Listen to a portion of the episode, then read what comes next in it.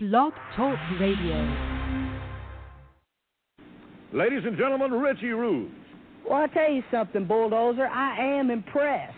I mean, I can't come out here and I can't squash an apple with my bare hands. It does show that you do have a lot of power and you are a man to be respected. But you know, I tell you, I can't come out here and I can't crush an apple, but there's one thing I can do, and that's get step into the ring and fight as hard as I know how to do and do the best job that I know how to do. And tonight, we're going to search for the next WWE Diva. Now, to vote for these beautiful young ladies, you have to vote. Go to. to go to uh, go to uh, WWE. Dial eight six nine four six and vote for your favorite Diva Search contestant and text message your favorite Diva Search girl. And starting this moment from now, from this moment on,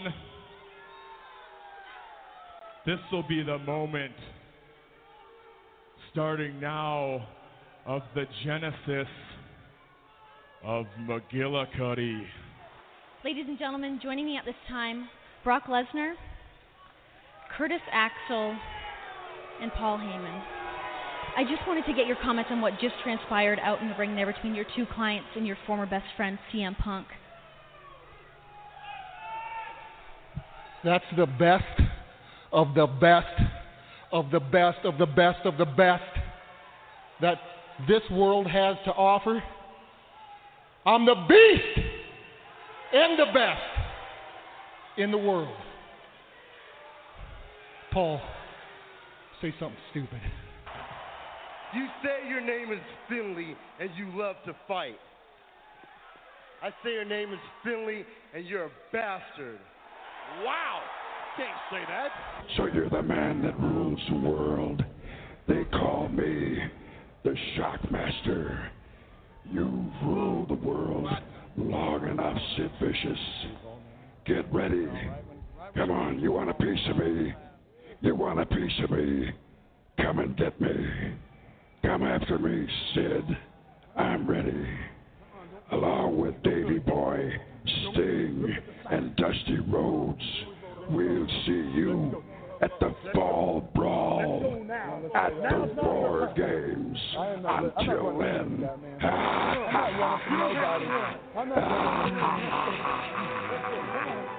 This is WrestleCast Radio with your hosts, Ryan Cook and Alex Mello.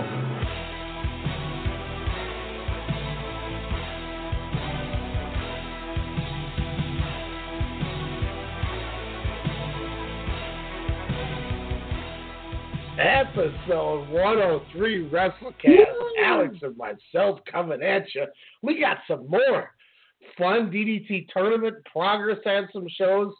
This is a this is a good few days of uh, of wrestling. I should say about a week because that progress show did drop about a week ago. But you know we wanted to wait till 81 because it was a weekend event. But damn, it was some fun wrestling to watch. What do you think, Alex? Oh my gosh, uh, I, I don't know what Mondays or Tuesdays are anymore, but I know uh, around the world is more so what I'm uh, what I'm into in their various time zones. Uh, speak of the devil to that. What are we about a week away uh, from where I will be uh, leaving work, taking a nap probably from like 5 p.m. to probably about 11 p.m. Unfortunately, uh, but we will uh, not have our uh, annual uh, Wrestle Kingdom Live or pre-show, but we'll uh, hopefully get that out in a few days here before Ryan jets off to Tokyo, Japan for, of course, Wrestle Kingdom 13. Um, but I will be uh, taking a nap, getting up, watching live, uh, hopefully out tweeting you, but maybe doing some interesting thoughts on the Twitter, uh, which of course you can find us at WrestleCast underscore SSM. Uh, give us a follow, give us some love, give us some comments, and um, yeah, it's going to be some exciting stuff. I cannot wait, and then I'm going to probably take a three-hour nap after the amazing five-hour event. How can it not exceed five hours, Ryan? um, uh, and then uh, go to work and then be a zombie until uh, probably Sunday. But I cannot wait. hey, that's that's hella worth it for uh, what Worth you're going to be doing. I cannot wait to the fact that of jet lag. yeah, it's still going to be a little weird. We fly out uh, Monday to Tokyo, and when we get there, it'll technically be the we leave on the 31st. It'll technically be the first, and it'll be like three hour. It'll be like we took a three hour flight, but it'll be a day later. And then we come back. We leave on the 10th at 4:30, and we arrive back here at noon, uh, also on the 10th. So we're going to be in a DeLorean in the sky apparently, because that's going to be like, whoa, hey. But I mean, the fact that that Fight Club Pro show that that I was tweeting at those guys I hate about. you even more now. You know that, right? Like you're just nerdgasming all over. And then oh yeah, all this Tokyo wrestling that again I probably would have gave you know two poops about six months ago. Besides, of course, Wrestle Kingdom. But now I'm so jealous when you're texting me like, oh yeah, I get to see this match, and oh yeah, Aussie Open's gonna show up randomly in Tokyo, and I'm like, oh man. Open's gonna be there. I was like, well, speak of the devil. I'm excited. I'm excited for you. It's your I dream. You're gonna have a beer. You're gonna have a Sapporo in Roppongi with uh, one Rainmaker himself. Like that's gonna be awesome. that happens, I'm going to be the one that gets kidnapped because I'll be fainting in the middle of the bar. Um, not to say kidnapped. but we get we get we're going to get a DDT show. We're going to Noah. We're going to Tokyo Joshi Pro. We're going to All Japan. We're going to try to go to a Big Japan. There's the Fight Club Pro, two New Japan shows. I mean, that's eight shows, and a lot of these are Yeah. two a day. So we're going to knock out two shows a day, which is going to be incredible because that's still going to give us another five, six days to just do whatever the hell we want, really. Yes, oh, yeah, definitely. Oh, I can't wait. I cannot wait. And especially with how jacked I'm getting over DDT, this tournament's been really fun. I'm not going to lie. I bet you if I went through my ratings and took the first four nights of the G1, I bet you this is how Mhm. it scored it. Especially with how bad that first night of the G1 was. To be fair, when we got to that that halfway stretch when Ishii and Ibushi and Omega and Goto started having their matches that they were having, all bets are off. Yeah. Nothing against T, but you don't stand a chance. But man, I, I'm. It's been great. It's it's been fantastic, and Shout out to Dodo, by the way, doing the job many times down the the late stretch of uh, uh, pre Wrestle Kingdom time. Uh, but being a consummate pro, and like you said, you know, really not even being on the card, but you know, still being the the the New Japan man, if you will. He's the real Captain New Japan, but better. he's the Japan man. Um, you know, so through four nights here, just kind of, just kind of quickly summing this up as we start breaking this down. Uh, the A block is led Go Shiozaki's got three or six points. He's three and zero. Uh, Akito has four. Mao has four. We see Puma King with two. Kazusada Higuchi has two. Daisuke Sasaki has two. And then Harashima has zero. Um, Zero, and- yeah. um, we look around to the other side. We have Shinya Aoki, Tetsuya Endo, along with Sammy Guevara, all with four points. Uh, Speedball Mike Bailey sitting at two, along with Masahiro Takanashi at two and Konosuke Takeshita at two. Uh, and then uh, Soma Takao uh, sitting at two points as well Mhm. after his victory. Um, And what a victory, right? Yeah, it, and you know what? I'm telling you, this Nation members. a very a very nicely structured where we don't not everybody's winning that you think they're going to win. It's it's almost you could even say a play out of that uh the the new booking with their tournament style but i mean Agreed. it's, it's fun. I mean it's it's been good. Like for a minute there i was like it's Konosuke Takeshita it's day four and he doesn't have any points. Like what the hell is going on here? Um you know but he's playing that role where you know, we, we saw a guy like Okada where he starts out 0 and 2, 0 and 3, and you're like, wait a minute, you know, is he gonna? He's got to run the table now, and you know, with Aoki getting points, Endo getting points. Endo, I thought might have got to six, but taking the defeat from Soma Takao. But you know, it's let's just get right into to night three. Uh, some pretty fun stuff. Um, the opener I actually really enjoyed. Uh, we got Antonio Honda, Yuki Ueno, and uh, Umeda taking on Mad Pauly, Nobuhiro Shimatani, and Soma Takao of Damnation. And Honda and company get the victory. I, I was not expecting Damnation to lose. And as I said before, Antonio Honda, as much as he's not that good in a lot of the stuff, there's just something about him that I'm just drawn to, Alex. I don't I don't know what it is, and I hope I get to see him get to see him live. But you know, he's he's doing his his random where he's having his crotch dangle and he's telling the story and he starts eye poking everybody and it just it's so random that I, that it's just it's enjoyable and it's you, I you love how the, you want to see the the crotch poker. I'm, I'm loving how you cannot wait to see that guy in in Japan. No, um, I've I've seen some some bits of of Antonio Honda. You know, yes, the comedy aspect of DDT, you know, is um is isn't a you know a, a thing for me. You know, kind of like it was uh, coming off of the Peter Pan tournament. Um, and and to be honest, you know, kind of watching progress and seeing how they can mix it up. Um, you know, and and when they need to be a serious wrestling you know, when it needs to be a serious wrestling match, you know, they they can turn it on in all gears, and kind of watching it through this tournament, they can kind of do the same. So I I kind of you know now am, am okay with that comedy wrestling aspect. You know, I I notice it's a big thing overseas there. and, and I think the one thing I do like about it, um, well, it doesn't Besides bother me as wrestling. Oh, yeah, yeah, that was a, that was a little much. Um, the whole um, you know, dick guy, but um, I think the aspect of I'm expecting it, whereas like WWE, I'm I'm more like you try to make everything so serious, then you just throw in like dick joke humor, and it's just like uh, it doesn't work. Like this, I'm like Yeah, I you kinda throw a Katie Vick here and there, and you're just like, eh. every every time I see uh, uh, Kazuki Hirata and uh, Toru Owashi, I, I'm I'm expecting the random sunglasses to throw on the face and the dance routine to start, and you know just that goofiness where he, he he starts dancing and then he just gets his ass kicked. Well, it's like they're double clotheslining him to the music. Like it's hilarious. Like I I I am enjoying that. I'm like, oh, here he comes. He's gonna Yeah. duck and he's gonna. But he's gonna duck, and he's gonna chop, and then he's gonna start dancing, and then they're just gonna beat his ass. Like, You know funny what's funny about that too is you know kind of a comparison to that a, a guy who has like bouncy theme music like 60s beach you know beach party uh music there is uh Shinya Aoki but yet he's the most serious most like dangerously vicious uh arm breaker you know of the whole tournament but yet you hear his music and you expect him to like do some you know hey I'm a California surfer type moves but no because he will murder you Yeah, he uh, he he took some names uh, um, this this uh, night four when we get to that with Mike Bailey. I, I, I let me I'll save it because I'm going to jump right into that match if I don't. let me bring it up because there was something I really liked about it.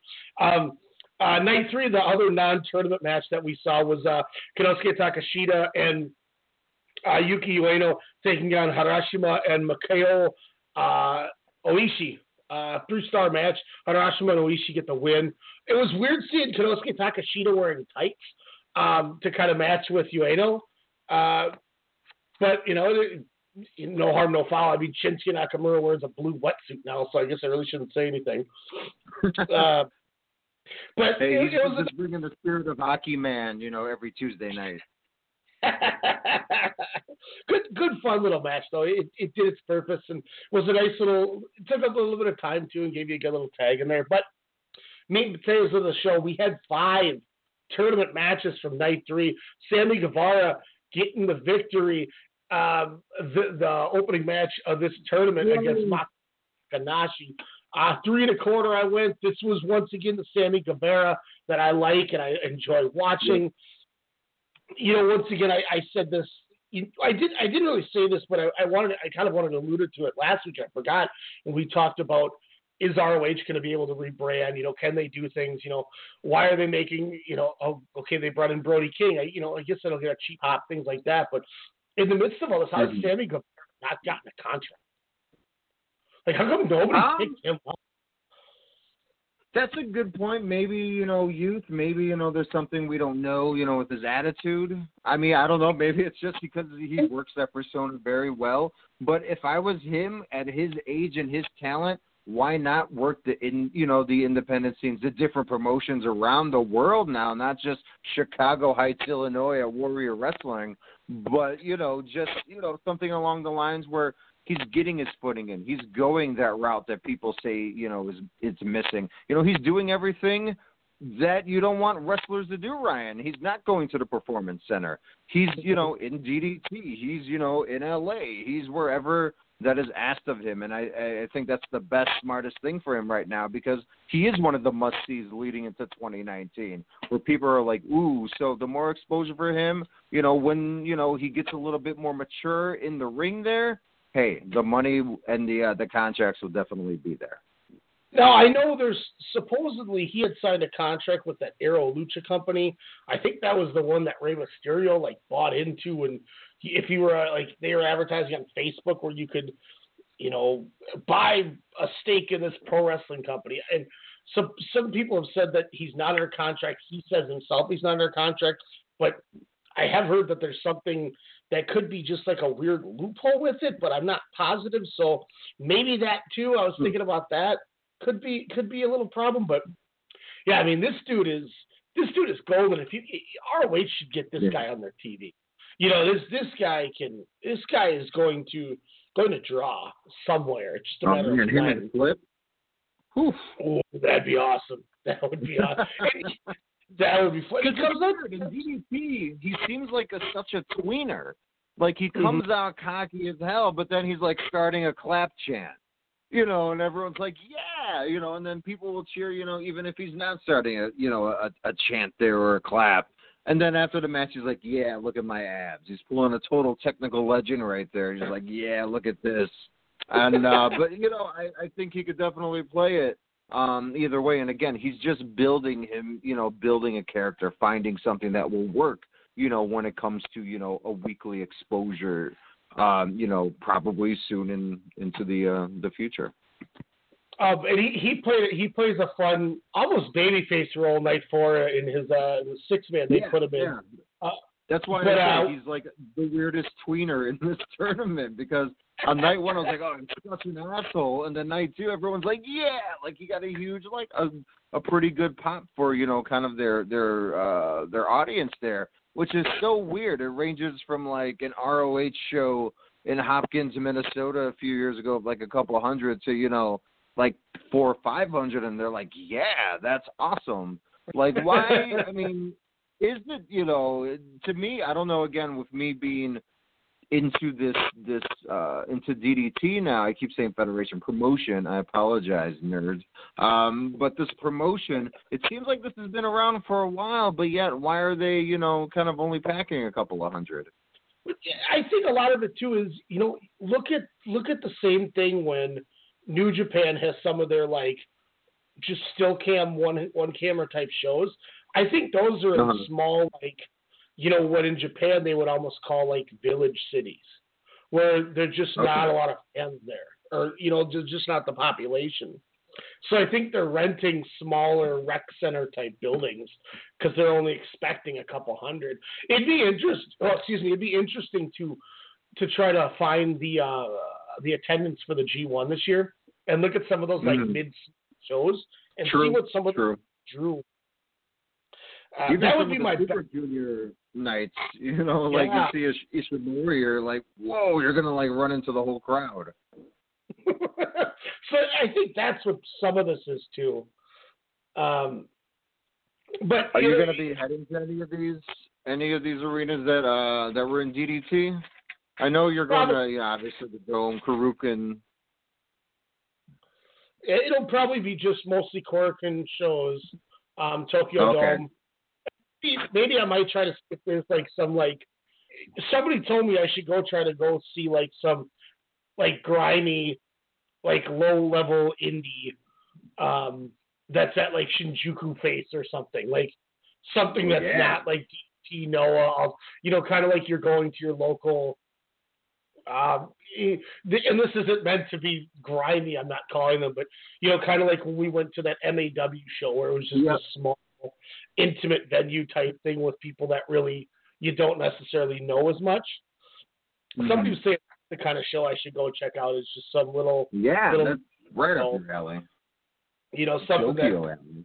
that's head, headlined by like you know Dan. Uh, oh, I can't remember that dude. The, the I can't remember his name. That's neither here nor there. The the little about dinosaur. say Dan Severn? You know, I could see him doing some catch fighting in Tokyo. um, then we did have next uh, Pro Wrestling Noah's Go Shiozaki defeats Puma Yeah. King. Go Shiozaki, man, he is he's one of the hardest chopper. I I've, I've discovered during this tournament three of the hardest choppers not named Walter are all in this tournament. Uh, Go Shiozaki, Ka, uh, Kazusada Higuchi, and Tetsuya Endo. I'm like every time they chop somebody, I just cringe. And you sent me the snap of it when he runs across the ring and chop Puma King. I And thought he chop- killed him. And then he does quick like ninja chops, like twenty two in a row. Yeah, He starts runs and chops them Uh, though.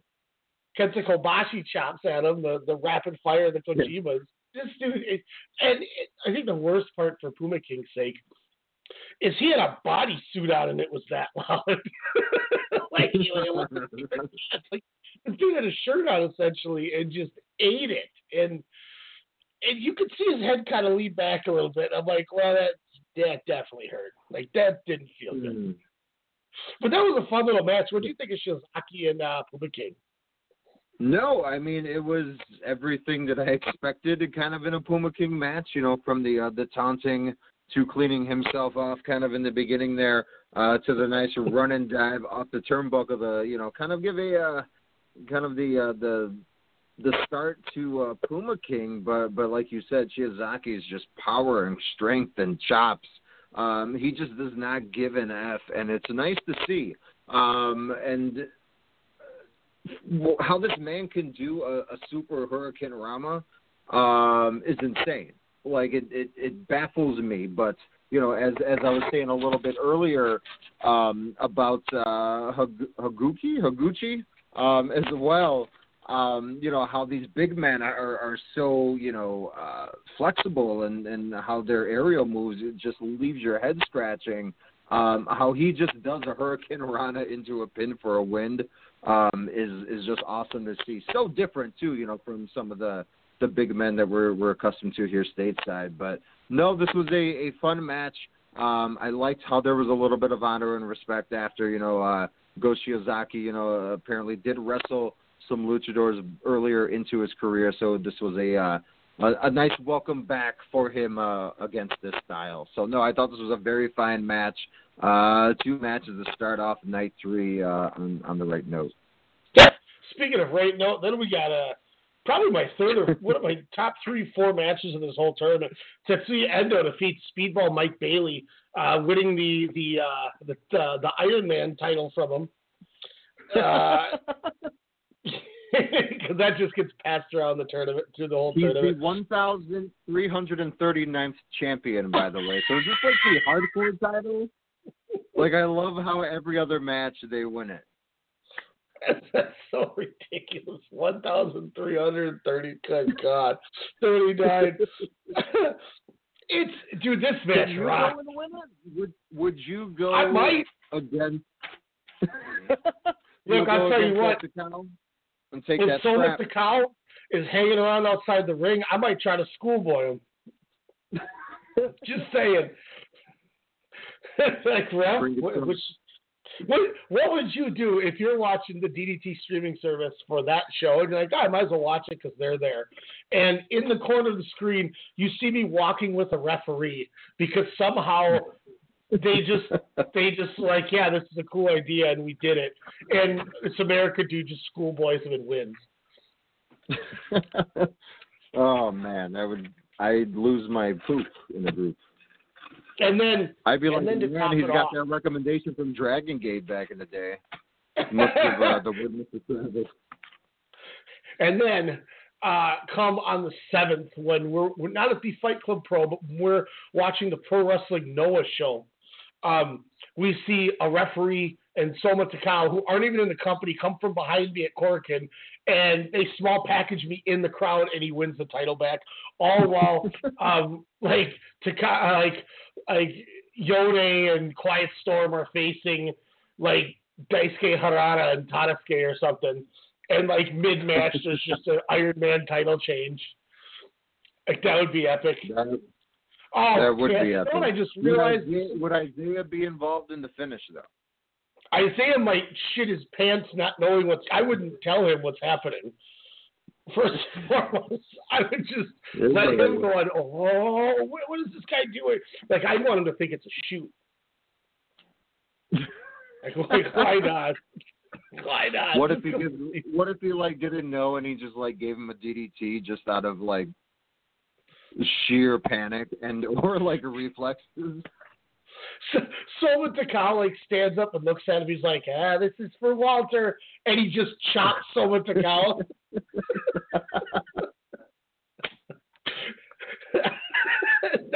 oh boy. Mm, I saw Jordan Devlin and he throws a kick at him or something. Shout out to Isaiah, who knows more about Japanese and European wrestling than Demetrius. Just like to point that out. Yeah, when I was like, "Hey man, you need to put your style just like so and so," and he's like, "What?" I'm like, "Dude, you need to just be like Shinya Aoki, because that'd be tight." Demetrius Aoki, Demetrioki, boom, nailed it. um, but, but yeah, Tetsuya Endo defeats Mike Bailey. Uh, awesome match, awesome, awesome match. Like I went Yeah. four stars. Uh, well, this wasn't what I wanted to to see. What I,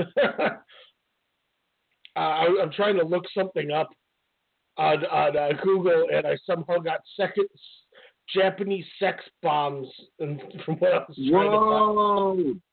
That's not what I wanted. Um, who hits a better phenomenal elbow, by the way? The uh, the phenomenal one, AJ Styles or uh, Tetsuya Endo? Um, I'll I'll let you know my answer after. Your Uh, answer. that's what's up. I love how you just threw that out there. Like, let me just say it. Endo was just that was so beautiful. I was just like I rewound that sucker maybe like twenty times. I'm thinking I wish I knew how I can do that just as masterful as Tetsuya Endo. Um, we'll just wager at a tie, but um, no, um, Mike Bailey is definitely uh, definitely growing on me. I love like that respect he has in the ring. I love how he comes out, you know, in his you know, in his his gear and you know, he's just like, All right, I'm going to, you know, kick your ass with many kicks and flips and double knees and uh the flamingo driver is definitely becoming a, a favorite maneuver of mine there. But um no, this was a, a good match, you know, uh, just due to the fact that, you know, with the hype of Tetsuya Endo, um I, I just thought they meshed really well. The chemistry uh, definitely was there. The one gripe I say I have with this tournament, Ryan, is, and it's not a bad thing. It's just making me want more. And every match that I see, I'm like, wow. Just imagine on a on a bigger stage. You know, if they're given, you know, maybe five, six more minutes just to finally, you know, because when it seems like the match is about to heat up, it just kind of ends. You and I'm just like, huh, okay you know, it just and and again, that's a good feeling. You know, it's making me say, you know, either a check out their extensive, you know, match history, and b, you know, like down the line, you know, I can't wait to see, you know, like I said earlier, you know, um Aoki versus uh, Akito there. So I'm already building dream matches in my head, but uh I would say this one for sure was uh was definitely one uh, I I want to see down the line. You know, given you know maybe 25, 30 minutes because these guys can definitely go. Well, speaking of Akito, uh, Akito defeats Kazusada Higuchi. Awesome match, by the way. I, was- I was digging it. I was digging it. I, I talked about how uh, Higuchi's the guy I'm really getting into, but Akito, you know, he's he's so good with his with his limb work and his submission wrestling, and, and we'll get more into that when we talk about his match with Daisuke Sasaki. But great match with Higuchi. Um, nice and simple. I went three and a quarter. Didn't do anything that like knocked my socks off, but it was a great way to set up for the main event. Um, any any thoughts from from Akito Higuchi and? Uh, that gory bomb that he put against the uh, the massive Higuchi uh, is is insane. Um, like like I said pre-show, um, when we were kind of chatting, um, Akito to me is he's like the Zack Sabre Jr. light. Like he's that submission specialist. He's going for the ankles and every type of move he's going to apply on his opponent. It's beautiful to watch. It's masterful. Yes, a lot of octopus holds, a lot of different things, but what he does to further damage his opponent's knees is just crazy to see. He went from like a spinning torture rack knee drop in one instance, and he spun kind of at the same time, and it's just bonkers to see. Uh, but it was nice to kind of see him take down the big man again, chopping him down the sides. Uh, so yeah, no, I again quickly becoming a favorite of mine for sure. Yeah, Akita is Akita's not just a good restaurant; it's a good worker. That's for sure.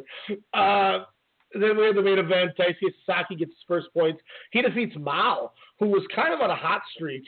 Um, Mao was sitting on four points. He beat Puma yep. King uh, beat Harashima. And, you know, in my head a while, they just, you know, I, I mentioned I thought with him winning that 48 versus 25 year old in the over street fight Royal Rumble weapons match, Heart of a Tiger Lion and Oh My match or whatever the hell it was called, that maybe this was his, his push. And you know, he, he got a couple wins, but he couldn't beat the champ, Daisuke Sasaki, on the board. Three and three quarters, I went on a great back and forth. Sasaki just gets him at the end with that crossface. It was a fun little match, though. Alex, any thoughts you had on it? Uh, no, Sasaki is a star. Mao is a star. Again, this is a you know a thing where I could see headlining, you know, kind of Peter Pan down the line. Ooh. Uh, speaking of working our way that way, uh, DDT Grand Prix Night Four. I know you mentioned about the the non tournament matches, but you had, did you see any of the non tournaments on Night Four? I were you talking about the no tag match where it was like the eight man? Yeah, the the there was I four, did not get a tag. chance to see that, but, but when I saw the the opponent and when I saw that it was a a no tag match, I was like, uh, I need to watch that right away. no, I'm going to say this right off the bat. So, for anyone that's wondering was Antonio Honda and Yuki Ueda, um, or uh, Kota Ueda taking on uh, uh, what the hell is his first name? I'm gonna I'm botching now. I thought it was uh, Kaz, uh, Kazuki Hirata. Yep, okay, I was gonna be right.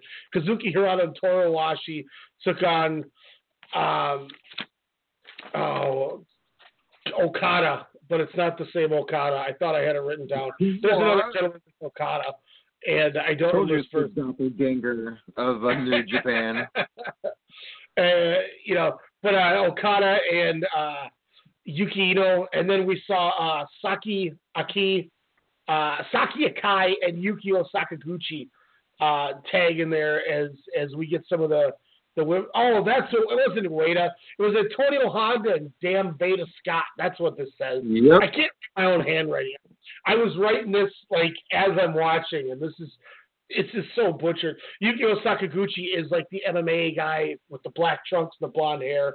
Oh, um, yeah. other MMA guy that tagged with I think, at Peter Pan, but I can't guarantee that. Um, no, it was not. Um, and then uh, Saki Akai, she's that really long-legged, thin chick that was on the uh, the Peter Pan show where she just kind of threw weird kicks the whole time. She's she's all right, but she's not too great. She's from Tokyo Joshi Pro, but um, Okada and Iino get the victory here. Uh, Yuki Iino, he's he's that big barrel-chested, flat-top hair dude. Um, wears the trunks he's oh man, he's he's pretty good, but um, Hirata goes into his his song and dance routine throwing the chops and getting ready to dance. And uh, Iino cuts him off, and Iino picks up the glasses, and everyone starts popping. Like, oh, here we go. Mm-hmm. And Iino puts on the glasses, and the music starts for him, and the crowd's like, hey! And everyone starts clapping.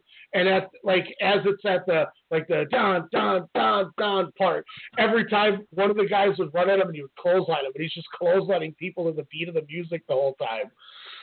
And uh ends up getting the victory and then continues to dance after. So he completes the song and dance routine that that Hirata hasn't since we started watching, where he's getting beat to the beat while this dude is beating them up to the beat and getting the victory for his team.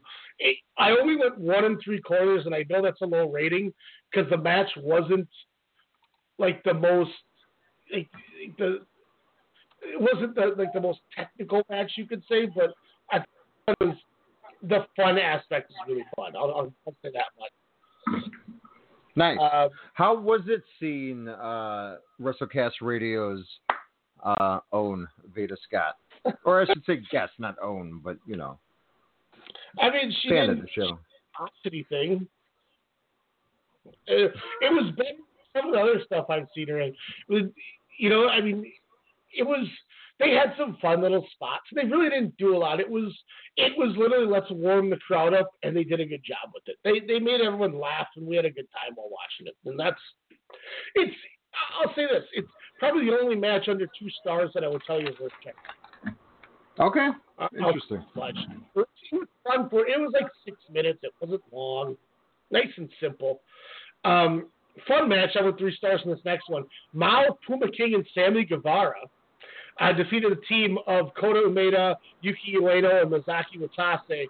Uh, fun little spot where they feel like they're in the ring and they're doing their stuff. And Sammy Guevara's, it, you know, he is going to do his taunt, whether they like it or not, on the apron, so he does it. So Puma King lays on the top rope, a la Shawn Michaels, how he's just sprawled out. Then goes and does it in in between the top and lays on the middle rope. So now he's strapped across the middle rope and Puma King's on the top. Sammy Guevara runs over and tries to lay across the bottom rope, but he can't get up there. So Mao like puts his arm around him like they're on a date and holds him up while he's sitting on the rope. So these three guys are laying on the on the ropes. and then Puma King sits up and he starts climbing, you know, doing his cat run across the rope where he, he's pulling himself. And he stops at the very end. So then Mao decides he's going to do it. So here comes Mao crawling across the middle rope like a cat. And then Sammy Guevara just looks at the middle rope and he's like, bleep all that noise and just gets down and just stands up. and it was it was mildly entertaining. It was it was mildly entertaining. And that that goes off that whole where you mentioned Sammy Guevara has some face tendencies, and that was exactly what that was. I cannot wait to check it out. Was there an appearance by the drone, the show stealer of night three? Uh, wait, say that one more time. one more time. Oh, I, was there an appearance by the drone, the show stealer of night three? I did not see the drone. No. God, I Oh, forgot man. about flying the drone around. God, I really forgot dude was doing that. Um, see, he's got a little niche to him, man. I'm telling you, I I, I really like uh, Sammy Guevara. Um, but then uh, the third the third non-tournament match, which was really fun, uh, Shiori Asaki and Makeda Oshii uh, took on the team of Masaki Ohada and Ryu Ryo Mizu. Mizu Mizuna, Mizunami, I think is what I have written. Um, they're avid rival. I believe they're Sendai girls.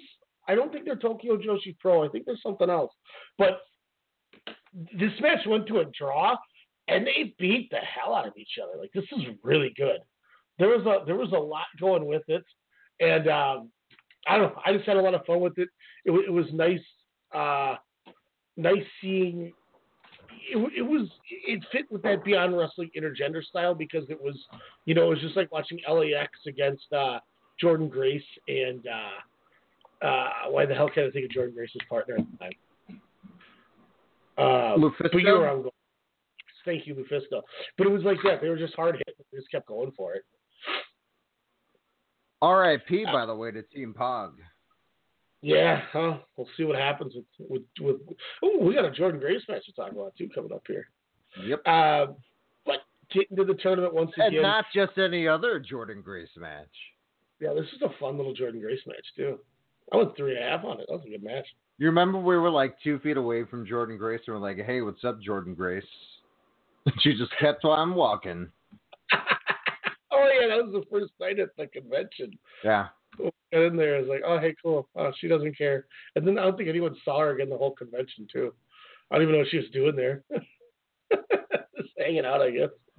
Getting paid, Uh, getting ready for Warrior Wrestling, Chicago Heights. Don't forget to get your tickets January 5th. Marion Catholic High School. Support a great cause. Scholarships, y'all. Shout them out at Warrior Wrestling on the Twitter, Warrior Wrestling on Facebook as well. I'd love, I'd love to go to that show if I was in the country. I would definitely be there, especially with Drake Yeah. there. I think. That, that that's going to be a good show. Uh, then we get a tournament time. Akita, uh, Akito defeats Daisuke Sasaki. Oh, that was tight.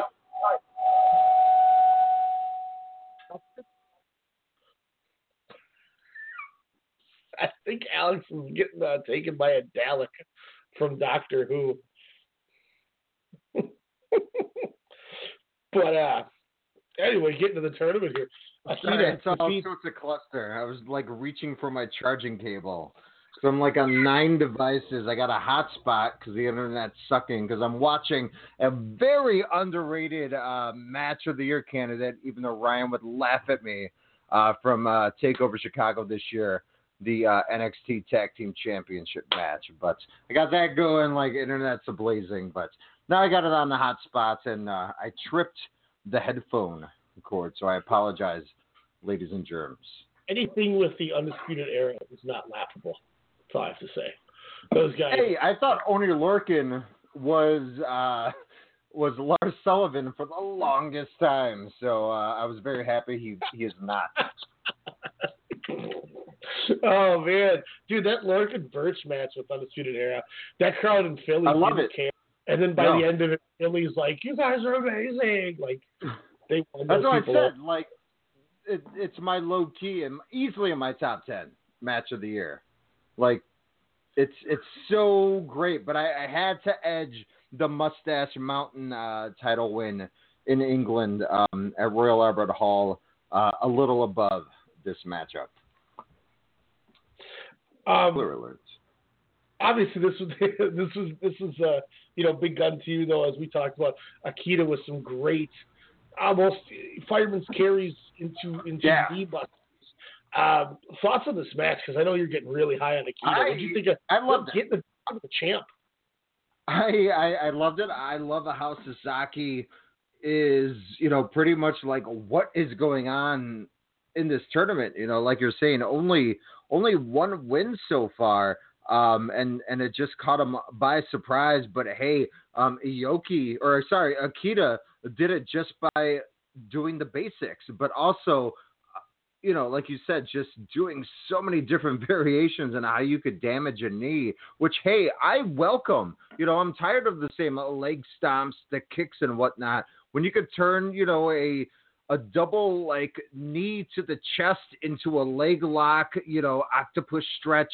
Um, I, I welcome that any day. Um, no, but the submissions and strikes that these two gave, um, Sasaki again, you know, he has his own little submission m- maneuver, the the uh, the crossface there.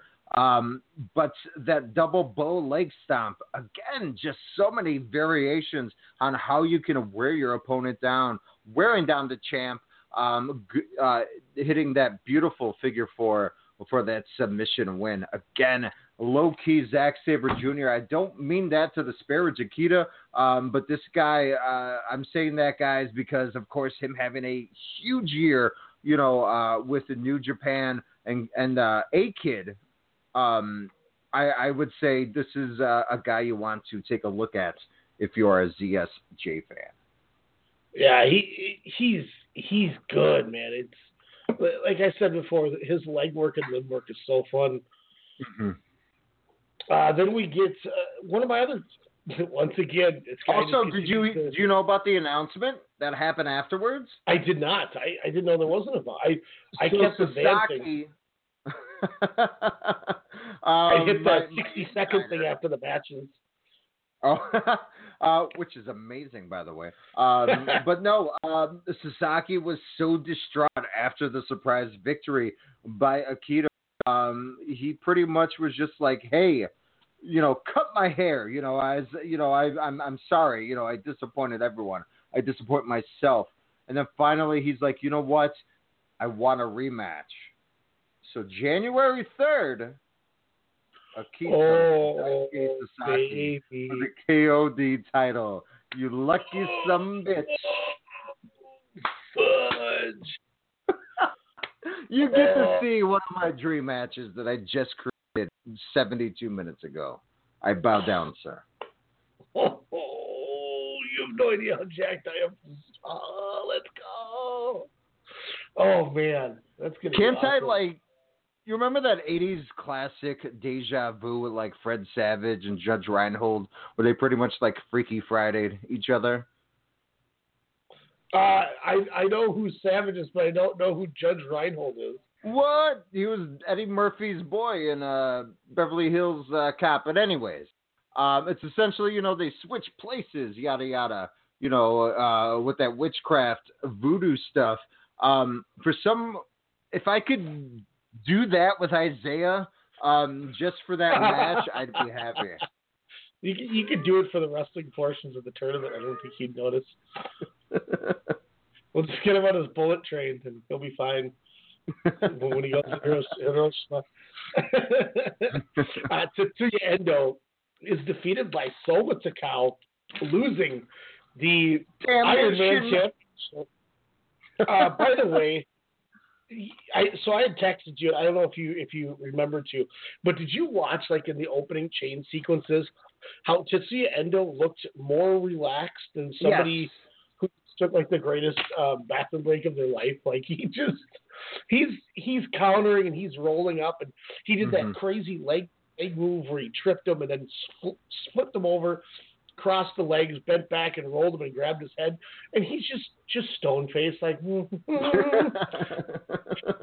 Agreed. But you know what? That stone face did not help him to start the match since he was taken down in the uh, paper scissors rock. Even though they had no idea what paper scissors rock was, it seemed like in the beginning. I'm like, And- just finish it already. It's the end of one rock paper scissors, by the way, and not only He did he did? win it, and, and then he made Soma Takao stick his arm out so he could put him in an arm Oh bar. yeah, that's right. That's right. That's popped hard for that. I've never seen that before, by the way. I'm like, oh, he won it. So, and then when they didn't do anything, I'm like, what happened since he didn't since he won? And he's like, come on. So with the just all right, put his arm out with his hand bent, and Endo oh, grabs it. I was dying. I was dying. God, that was funny. And it's it's one of those things once again where it's like it's so stupid, but I welcome it in this company Mhm. because it's like I know the charm behind it, and I I. I get the whole, you know, this is this is the the theater aspect of it. Uh, fun, fun match. No, I, I, you know, there's no civil war. This was just, you know, I, I liked how Endo's like, hey, I'm the leader, but you know, Takao, you know, obviously getting that that huge win, but also, you know, kind of at the end of the match where you know he was, you know, yes, he apologized, you know, for for taking the belt there. Um, but you know, essentially, you know, they just went back like, okay, you know, back to damnation business. Even even taking out the uh, the sign guy, um, you know, in the, into the back there. But, was with Tommy. And, but um, you know no? They kept the belt within the faction. Mhm, you know, yeah, yeah, exactly. So you know, Daisuke Sasaki's got the got the, the main title, and now they they kept the Iron Man between the two of them. And, They're gonna you know, free bird that shit. and and you know, for a while there they had the six man tag titles until they Yep. put Strongheart. So you know, Damnation did have a grasp on things. You know, it's, I was just saying, like, God, that's a hell of a good stable, man. Daisuke Sasaki, then you got Tetsuya Endo, then you got Soma Takao, we got Mad Paulie, and then you got Nobuhiro Shimatani in that group too. That's a fun little team. I have many requests for possible uh, merch, but if I just get a damnation shirt, I will be exquisitely happy. Yeah, I will. I But will if somehow you can get a ring conf towel, I would be even happier. I will be on the lookout for all uh, that has been said. And shout out to my guy, uh, Nobuhiro Shimatani as well, who won that battle royal, defeating gorgeous Matsuno at the uh, at Peter Pan. But not only does he come running out and doing his entrance for Tetsuya Endo, but then he goes to the back and does it again for Soma Takao and just runs the opposite way. Like he runs Yeah. counterclockwise this time. and the crowd ate it up. I mean, it's Ah, dude's tight. It, it, Tetsuya Endo, by the way, goes for that dive between the buckles and gets blasted by Soma Takao at the side. That Mhm. sounded so painful. Um, also, that beautiful springboard Pele kick. I haven't seen anything that flawless uh, in in quite some time. Besides that phenomenal forearm uh, earlier that we talked about as well from Endo, that he also did. He is He's tremendous. flawless. Tight. Uh, He is he's growing to be my favorite guy in DDT. Um, talking about favorites after what you've been saying, Shinya Aoki defeats Speedball Mike Bailey. There's a spot where they got a reverse choke and they're on the like on the the, Yeah. the ramp. I'm like, these dudes are doing submissions out on a ramp play. I always thought that was a good idea. Put somebody to submission in the crowd. Why doesn't anyone do it? Mhm. Jericho's the one I've ever seen do it when he put uh, Red Shoe's own kid in the lion tamer, the young lion. Hey, Taz did it to Bigelow. It reminded me very ECW like, you know, when they were kind of rolling onto that ramp there, and like you said, just you know, submission, Bailey almost getting choked out. Yeah, but uh, you know, Shinya okay, does what he does best. The second he locks that armbar, they quack tip, they they uh they tap quicker than when Ronda taps. Uh, gets him tapping. So, you know, kudos Hey. to him. Hey, I love WrestleCast fan uh, Speedball Mike Bailey as much as the next one, but to you, did it seem like there was a little bit of like, oh shit, in his eyes? Like not afraid, but like, oh, um, this this is gonna be. Like throughout the whole match, it was just like a like his face. Was like, God, what did I get myself into? Why did why did I agree to come in tonight? I I don't know how he doesn't break his knees with that that moonsault double knee stop. He Yeah. was he got so much height on that thing, and then when he misses, he just drives his knees right into the ground. Like- Harashima too. Double knee Yeah. specialists these two are. Oh my God, the the amount of foot stomps that Harashima did in that main event, I can't wait to talk that. Um, speaking of that, we go to the semi-main event. Uh, Konosuke Takeshita beats, def, uh, get- gets his victory. Finally, gets himself on the board too. Uh, defeated Masahiro Takanashi. Uh, once again, kind of we were talking about earlier, Takeshita takes until day four to get on the board. I think it was only the second match of the tournament, to be fair. Anyway, um, Yes. My notes, he lost to Mike Bailey. Yes, it was only the second match anyway. But um, he gets on the board. A beautiful wall. Wall Takanashi sitting. He he does Mhm. this top, little rope from the top rope, springing senton like swanton bomb while he's sitting up for the victory. Yeah. I mean that was that I've never seen that before. Like that was like yeah, that was really nice. takes him out, gets a big win. Um, excuse me. Um, and then main event. Uh, Kazusada Higuchi gets his first win of the tournament over Harashima. Alex, I went four and a quarter. This match rocked. it uh, it did not disappoint. Um, as I put up my descriptions, as I'm still learning these amazing performers in uh, DDT. Uh, for Oguchi, I put a tall, slick-haired uh, Stan Hansen type, the uh, Harashima, aka a little flipper, but I should call him a little knee stomper, uh, kind of from now on. Um, but I loved how they were kind of filling each other out. I remember you texting me like, "Wow, this match is stiff," but I liked the slow pace for the first couple of minutes. You know, again, they were just trying to to you know kind of ch- test each other out. But then, uh, as as you know, Harashima is about to do something. Nope.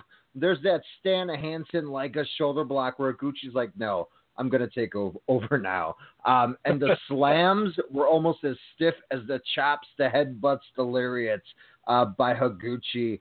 Um, but my God, some some amazing, amazing stuff by by both these gentlemen in this match. Quickly, one Yeah. of my favorites of the uh, tournament as well. Yeah, this this is this is my highest rated match, I believe, of the tournament. I, I'll, I'll quick skim, but I, I tell you what, watching Harashima comes off the top with one of the biggest foot stomps I've ever seen. Uh, Gucci rolls out of the ring, so then he jumps over the entire top rope just to foot stomp him while he's on the floor now at this point. Um, Gets him back in the ring, puts him across the, the ropes a la Sasha Banks, and does another elevated foot stomp onto him. I mean, he was. And then he did the springboard foot stomp into the center of the ring, and he landed straight on him like it was like it was a cage from Virtua Fighter. Like this was, I'm going to land on you with my feet, and he didn't he didn't brace for it. He just killed him. I mean, Mm-hmm. he, and then Higuchi throwing some of the stiffest chops too in the tournament. Oh my God! And the kicks, Hashima's kicks were so hard. This match Oh, gosh. ruled. Like, more I talk about it, this match rules. Um, great main event, great way to end night four. Halfway through this tournament, I love how. Higuchi again. By the way, um, he just has that. He reminds me of Mike Awesome, not only with the uh, the the slick haired Stan Hansen type um, looks, uh, but also the move set um, of of a Mike Awesome there. Uh, the aerial maneuvers that this man can do um, to the crazy tilt a whirl power bombs again to the headbutts and the the stiff ass chops. Um, you know, if if Harashima was maybe about fifty pounds more, um, I could be like, oh, it was like awesome in Tanaka. Um, but if these guys can can keep kind of going as as they did on that night, uh, give me more, give me more, because yeah, this was pure wrestling nirvana um, to to end the, the fourth night of the tournament.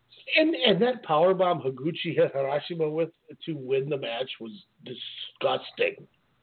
I mean, he like Like, he was limp. Yeah. like it was beautiful. He was just like, "Oh, I gotta take this again." After getting headbutted again, knocking him the f out. Tremendous match, tremendous match. Uh, I do want to give a recommendation to you and to our listeners, but preferably to you, so maybe we could try to sneak it in here. Um, this was uh, the the Pro Wrestling Noah Great Voyage in Yokohama Volume Two. This was kind of the payoff from their uh, their big, excuse me, their big uh, Voyage tournament, which is like their G1 or Grand Prix, their Mhm. champion card. Um, and there was one, two, three. I'm looking at this list. Four, five, six matches out of the nine that were recommended to me to watch. So um, this was on December 16th, and it's now hitting. It's now hitting their streaming service now. But I did find it on YouTube. Somebody posted the whole show. So I would say, you know, if you can get to it before it gets pulled down. Uh, I don't know Mhm. if it's what it is on there, but this card I mean, there's a couple of these that I don't know. You may recognize their, their names. Some of these you might not, but I just want to read this card over for everyone listening. Uh, opening match: Kinya Okada and Yoshiki uh, Inamura take on Lindong Wan, who I think is from OWE, and then Mizuki Watase, who is from DDT. Uh, then we get an eight-man tag. Uh, the 50 Funky Powers, Mohammed Yone and Quiet Storm, the two guys who I said would be wrestling when I get beat by Soma Takao in the crowd.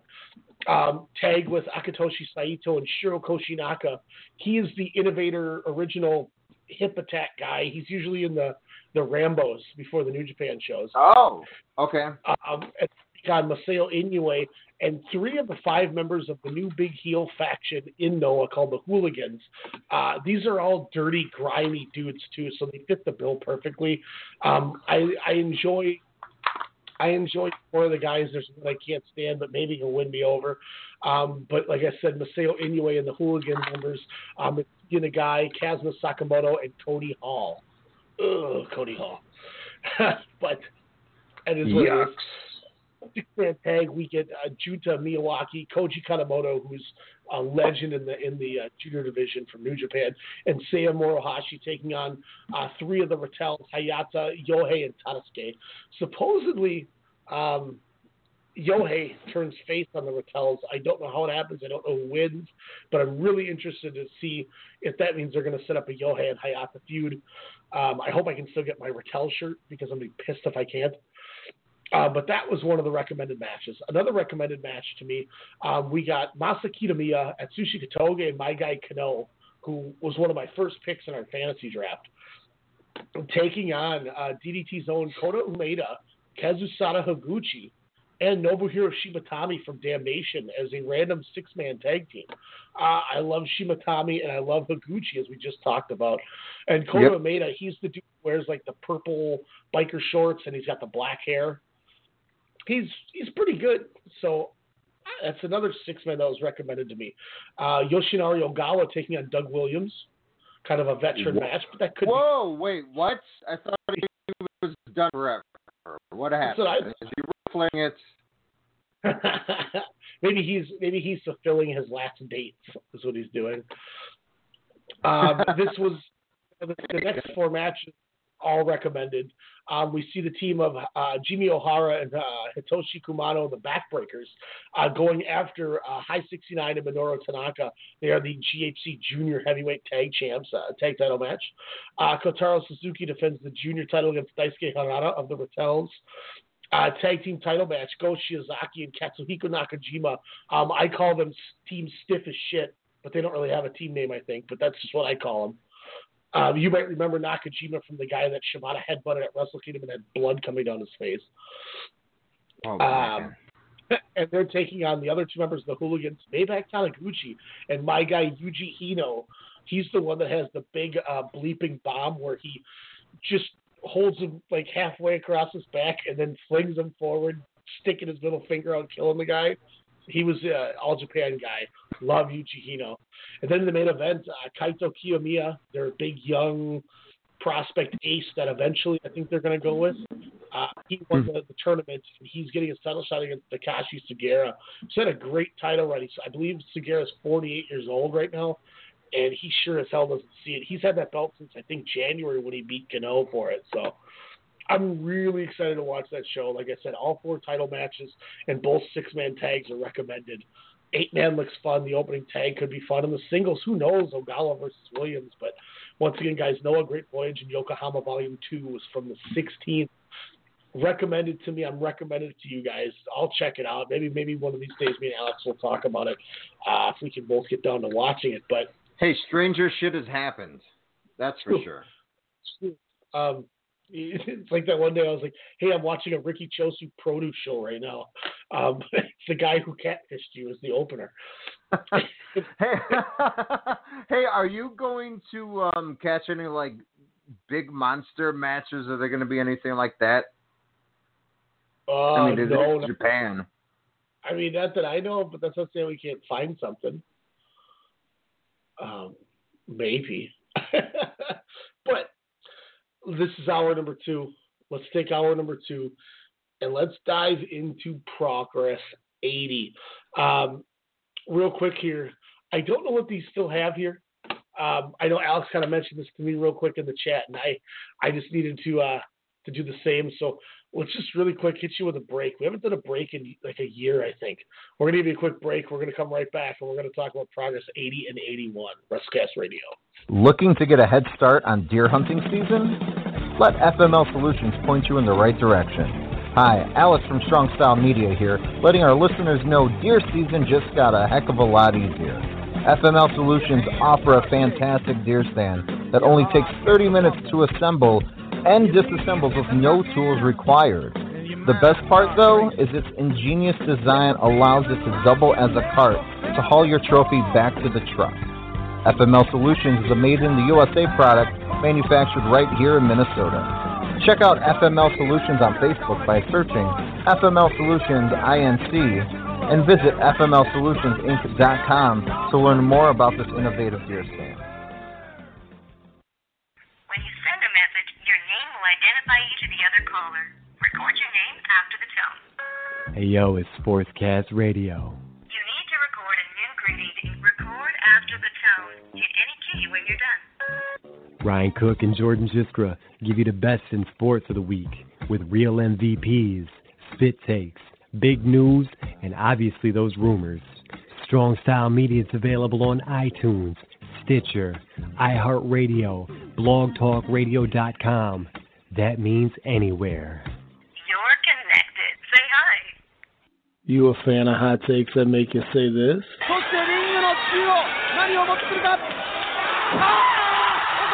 Join me, Ryan Cook, and my co-host Alex Mello every Monday night right here on Strong Style Media. We'll give you the goods from New Japan Pro Wrestling, WWE, Impact, Ring of Honor, Stardom, All Japan, Lucha Underground, and many, many more. Catch us on iTunes, Stitcher, Google Play, Radio TuneIn, Player FM, and now on iHeartRadio. As always, blogtalkradio.com forward slash strong style media as well. And you know, you get us on social media. Hit us up. We got to get back to the ring. It's time for the man.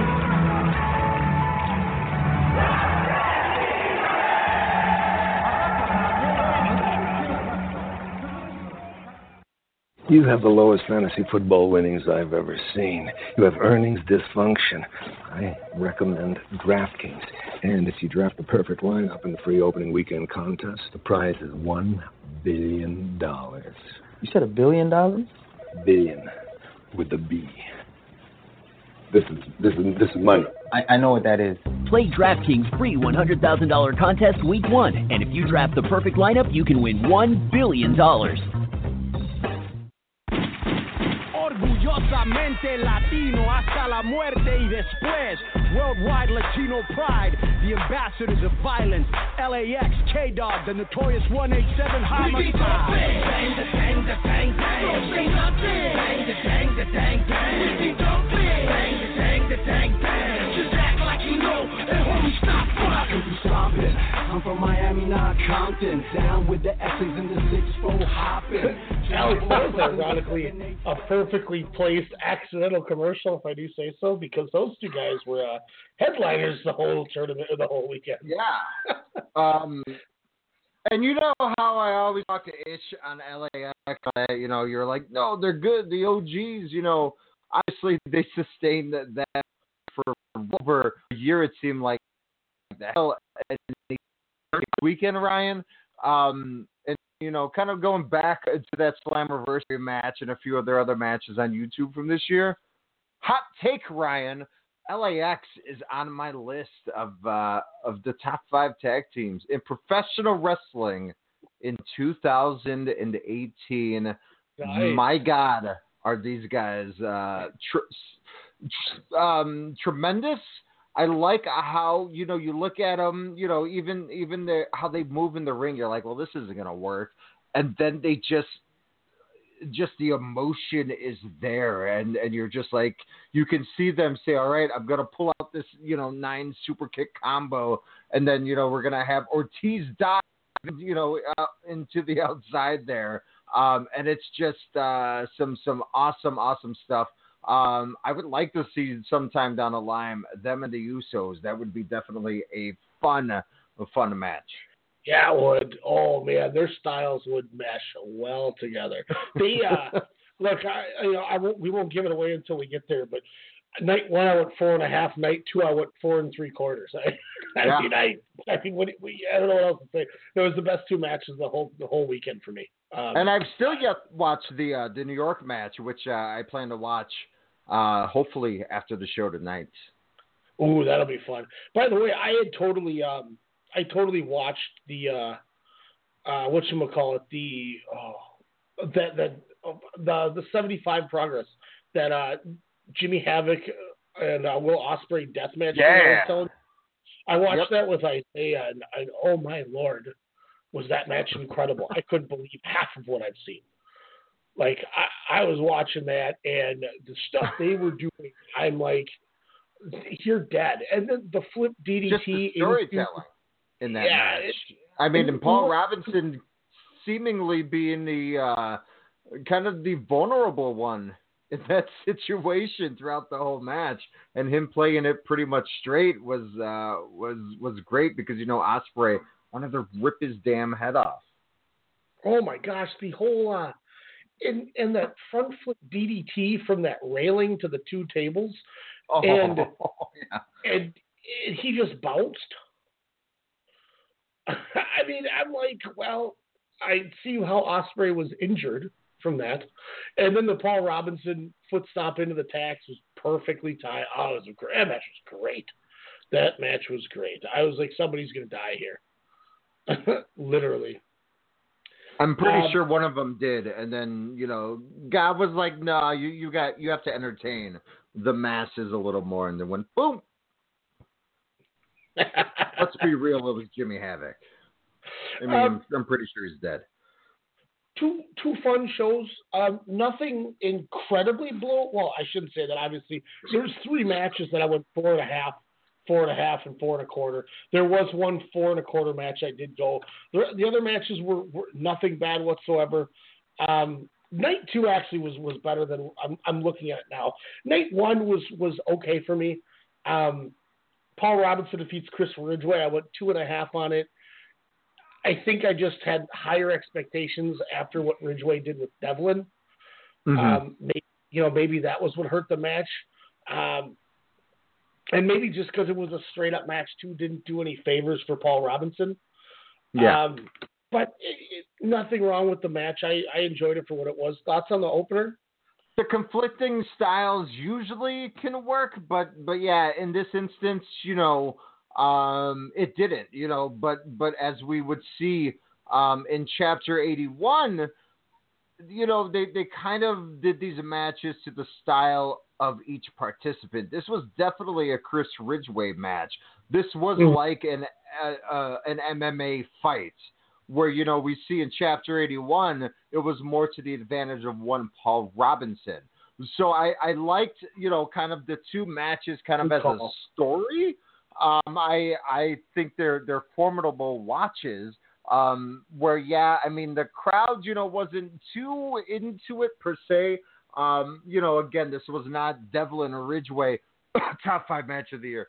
Um, but this was definitely uh, you know a a good match to then you know watch chapter 81 right afterwards you know it's a it's a good 25 minute sit down where you're just like okay i like this give me number three now good take. Good take. I like the, I like the way you went through that. Um, second match, I went two and a quarter. I liked it last. less. Ligero. was defeated by Drew Parker. I just don't. You know, Demetrius said this to me when I saw him about a week ago, and he's like, "I just don't like El Ligero." I'm like, "Oh, he's not that bad." And then I don't know if it was just bad. him and Parker just didn't work well for me, or if if it is Ligero that doesn't work, or I just don't like Drew Parker. I don't know. I mean, it wasn't anything bad. It was a Raw TV match. I mean, it, it was Mhm. fine, but um, I don't know. What I like the? DNR thing. Um, the most exciting thing was uh, the pre-match um, where where Trivet, you know, just goes off, and I loved it. Um, you know, pretty much telling the crowd, you know, wrestling's fine. You know, we're not a stable, we're not a faction. Ah. We're just here to make noise. We're here to make change and progress wrestling. You know, again, simple storytelling. This has been, you know, since the beginning of time, not only in professional wrestling, you could say it in any aspect of a life or business, if you will. But, uh, you know, cutting the horns off of Ligero at the end of Yeah, the that was match cool. there was uh, was was pretty daunting to see. Uh, but I'm I'm I'm liking Do Not Resuscitate. You know, yes, you could say, well, they're just like you know the Wyatts, or they're just like Right the Censor, or they're just like blah blah blah. The difference is, is you know, you got a good mouthpiece, you got a good leader. And I mean, Drew Parker and the other skinny lad, uh, you know, they, they can definitely move. They're not, you know, they're not green, they're not there, but hey, you build off the momentum of do not resuscitate, you know, maybe they, they will improve, you know, as as they kind of get into bigger matches uh in 2019. Yeah, I, I like that, and, and it's kind of one of those things where we talked about too. Is are they getting another stable ready in case they lose British Strong Style? Mm-hmm. Yeah, he cut his horn off. Like I was like, whoa, that's almost as bad as you know cutting hair on a bull.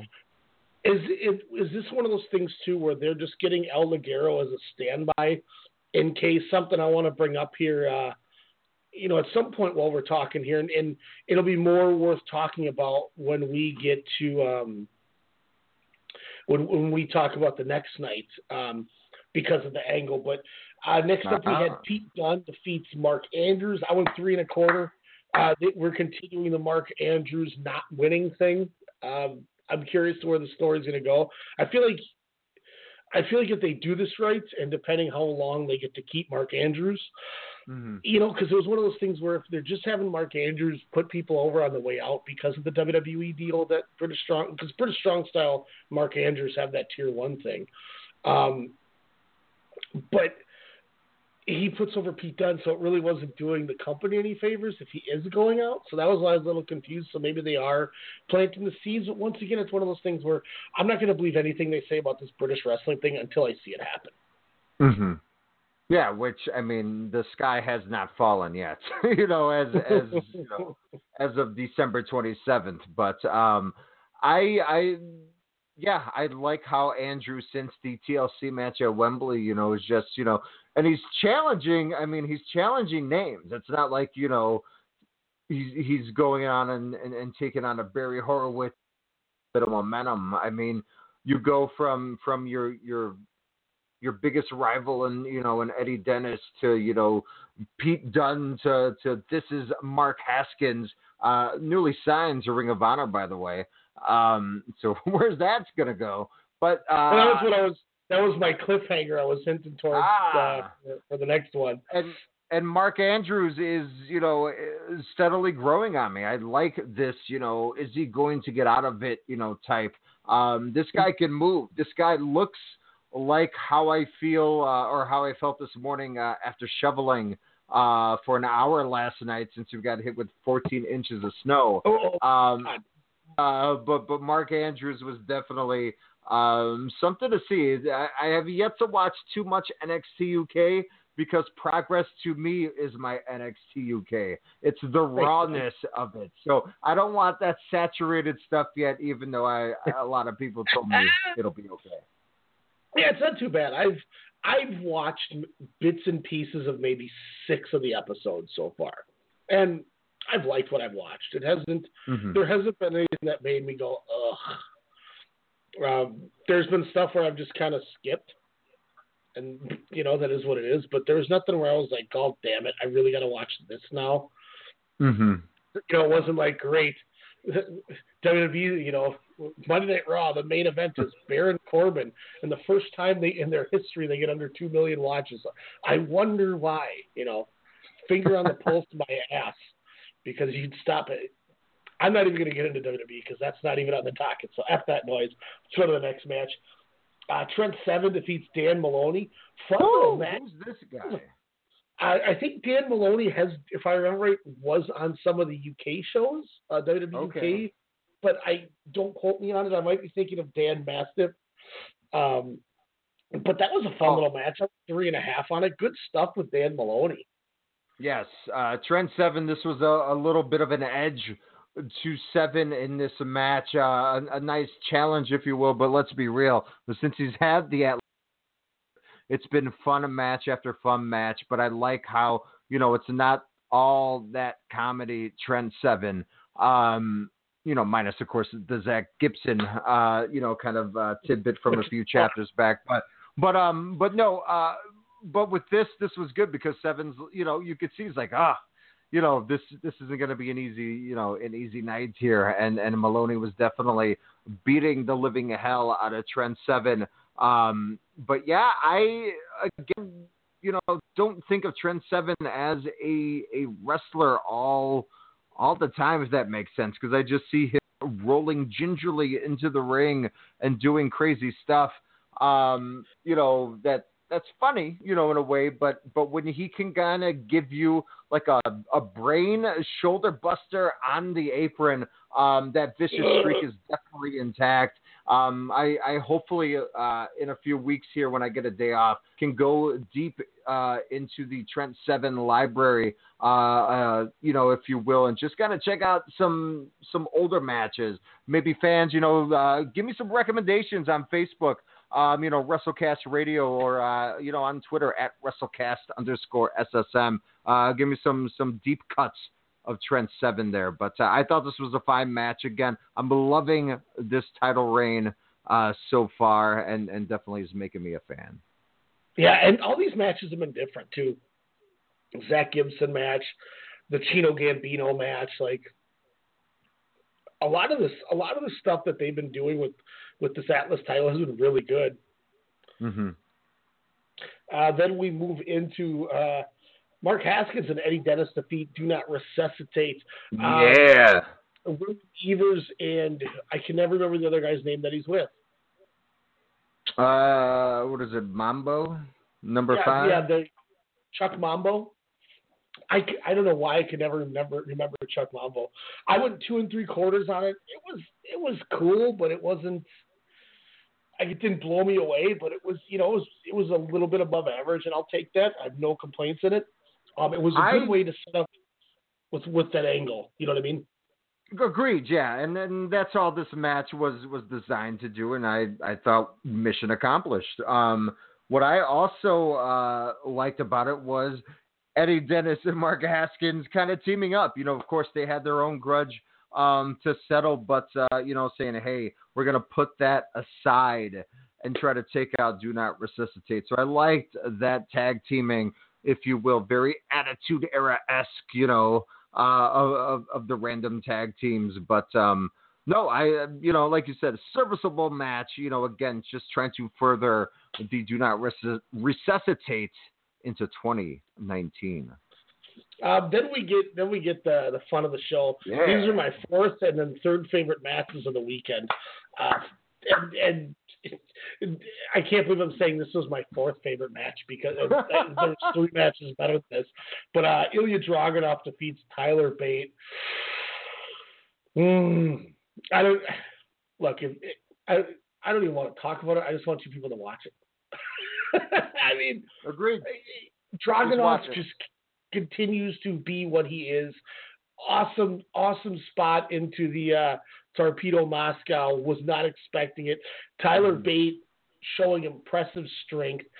Dragunov is is one of one of my favorite sellers in wrestling with the way that he he takes everything and reacts to everything. he's tremendous. He does such a good job in the ring there. But Tyler Bate, I mean, and this is one of those things that I was kind of hinting at with the Mark Andrews thing. Tyler Bate puts over Ilya Dragunov, who's seeming to be a mainstay in, in progress. I, I love that it happened this way. Does nothing to hurt Tyler Bate. And all you're doing is building Ilya Dragunov because if you can replicate the magic from WXW and the, the, the gold carat tournament, uh, 16 Carat gold tournament, and you're going to eventually lead us to Dragunov versus Walter, great. Sign me the F up. oh my gosh, is that Walter send off match? Um, what was your first like that exposure phrase. to, to Ilya Dragunov, by the way? Was it the Uh, uh, the- 2014 tournament? Yeah, it was it was the 2017 16 Carat gold tournament when he won the thing. Um, That was my first time. So He's about a year, man. year and a half ago. So I'm still relatively new. I haven't seen. I've, I've known about him, but I haven't seen a lot of his matches.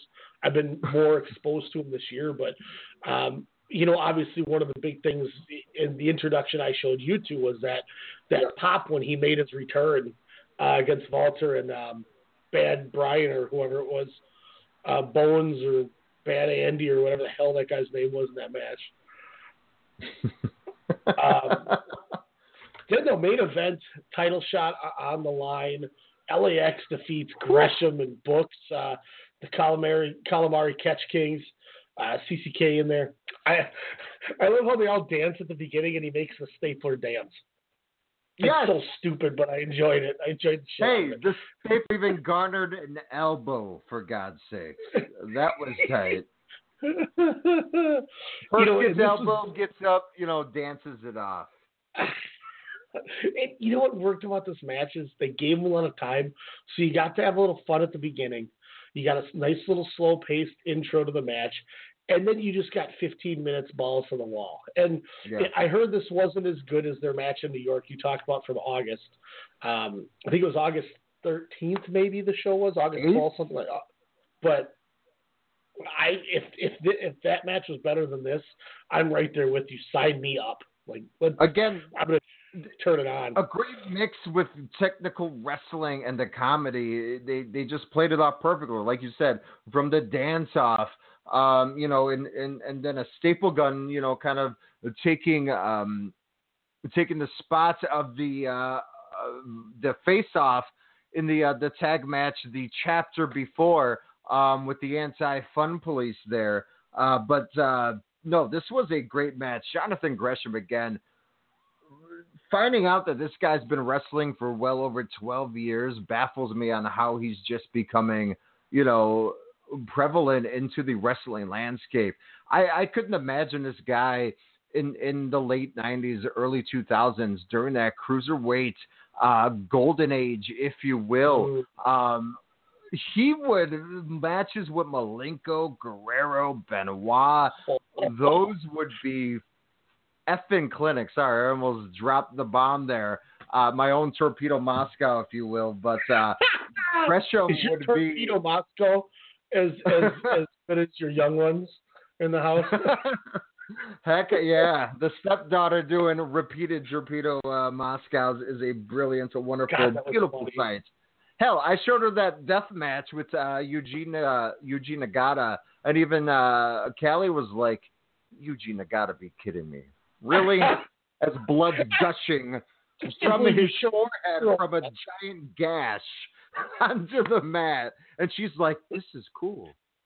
his his wrist to his elbow was red. You couldn't see his skin. Like, was that the main event? Because how do you No. wrestle in that ring after? No, so so here's here's how I ironically stumbled all over that. So um, Rich Kraetsch at uh, the uh, Voices of Wrestling is doing a. They're watching him and him and I can't remember who the other guy is, and I apologize for that. But they're watching every one four show main event up until Wrestle Kingdom. Oh, doing like a 20 minute podcast about each match. And the 2004 main event was uh, Shinsuke Nakamura facing the, the NWF champ, champion, uh, the invading Yoshihiro Takayama. He's that big, big Japanese dude with the blonde hair who's famously known for the MMA fight where him and Don Frye are just repeatedly punching themselves each other in the face over and over for like 10 straight seconds. So, I mean, this match is stiff as hell. Nak- Nakamura gets the win. It was a really good match too. How he won, it was unexpected. I love how the way that they did. That's one to go watch too, by the way, Alex. But um, Why does Yoshihiro Takayama look like he should be a part of the uh, Rock and Roll Express? that's tight as hell. so Also, he's in the Martin Scorsese movie uh, Silence. By the way, that's awesome. This guy's a this guy's an actor. Also in the Calamari Wrestler. Well, shout out to Jonathan Gresham. so like so so that happens, Mhm. and I'm looking at the ring and I'm going, why is there so many blood stains on this canvas? Oh, so, you did detective work. Yeah, so I decided to go back, and all of a sudden I see life or death match. Uh, Kensuke Sasaki, who I freaking love, and Yuji Nagata, and I my jaw hit the floor, and I was like, ah, click, and I watched this like ten minute match of just violence. I could, I mean, this match was brutal. I That's these dudes, he's got Sasaki in a, in a submission, and Sasaki won't tap, and eventually the uh, uh, Red Shoes just calls it. He's like turning purple from like being stretched in blood loss, but he won't tap. And I mean, it, it was I, I dude, this is like like I can't believe the gigs that they did. Like Mhm. th- this is I'm just going to take the, the the razor and just shove it into my head and turn. Is essentially what it looked like they did because they just like pulled a gouge out of their own foreheads. like Ric Flair would I'm pretty jealous. sure they pulled out like brain meats out of each other.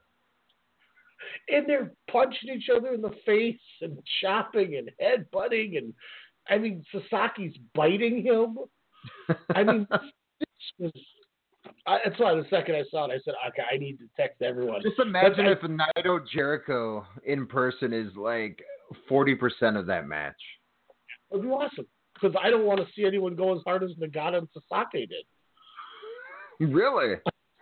'Cause, I mean, I can't lie, I was pretty tight, but it's like right at the beginning, Kensuke Sasaki with the Northern Light driver, Northern Lights driver. I said, "Holy shit, he's gonna win in two minutes." Mm-hmm. shout out to uh, Medusa, who's still recovering from Kensuke Sasaki's wife, Akira Hokuto, dropping that on her at 90 Starcade. I remember, I remember Abihito was like, "What was that?" Like he had no idea what just happened when he. Oh, Hokuto picks her up for a body slam. Oh, she's going to fall on her side and drive her head into the ground. Welcome to America. Like Medusa, I think it was the end of her. Then she got, then she became infatuated with Evan Karagias five years later. So that's what that did to her. Anyway, that's the end of the, that tangent. and a Um, monster progress. Dri- Speaking of driving monster trucks, I I have an idea. Okay, we'll get into Progress 81 here for a second. But since you mentioned that, I got to bring this up to you because I rewatched this.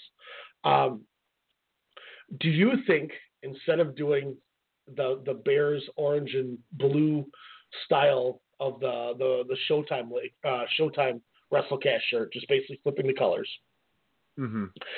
instead of doing that, what would you think of about finding somebody who can basically draw a silhouette without any facial features, so it's we can't get in trouble, Mm-hmm. or even even like a torn rattered T-shirts on the T-shirt, and on it it says that's Andre's shirt.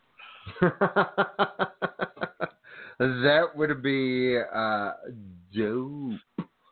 Like like so, just ponder those ideas until, until Yeah. get twenty more shirts, and then we can add we can get up to seven. So we can only do four at the moment. So you guys need to go buy them shirts. Damn it. Yeah, Um, go check it out. ProWrestlingTees.com forward slash WrestleCast Radio. That's What's- sixteen. what's the for? Nine, 1999 Yeah. Cheaper than a, a. Hot Topic shirt. 20 bucks. You get it from Pro Wrestling Tees when you're getting your Kazuchika Okada gear for Wrestle Kingdom, or you're getting an awesome, or uh, you know, Ric Flair since he's you know signed to them, um, or maybe a racist Hulk Hogan shirt. No, his Japanese shirt's awesome. Uh, but no, Pro Wrestling Tees, an amazing, amazing spot. I took Ryan there. I've been there a few times. Uh, a buddy of mine, um, you know, who's also going to WrestleMania uh, you know, in a couple of months. Uh, just went there the other day, so so uh, go check it out again. ProWrestlingTees.com forward slash WrestleCast Radio. Just WrestleCast. Just WrestleCast. Oh, WrestleCast. We didn't. I I was like, if I don't have to make the URL so long for people to type, I'm going to do it. And I, I went good. for it. And we, yeah, because I'll, I'll forget. I'm bad with that stuff. Um, but yeah, so just think about those two ideas. Awesome. No, But- um, quick question: Is Chris Brookes the Kyle O'Reilly of Progress, where he's just a fantastic tag team wrestler, but also oozes that charisma out of nowhere, and just backs it all up in the ring? Is it fair if I say Kyle O'Reilly light? Because I still think Uh, Kyle yeah. O'Reilly, like he low key might be the. You could almost argue him. The more I thought about this the other day, and I, when I was just kind of sitting doing my random wrestling thinking while playing Madden, Kyle O'Reilly might be the best guy in NXT.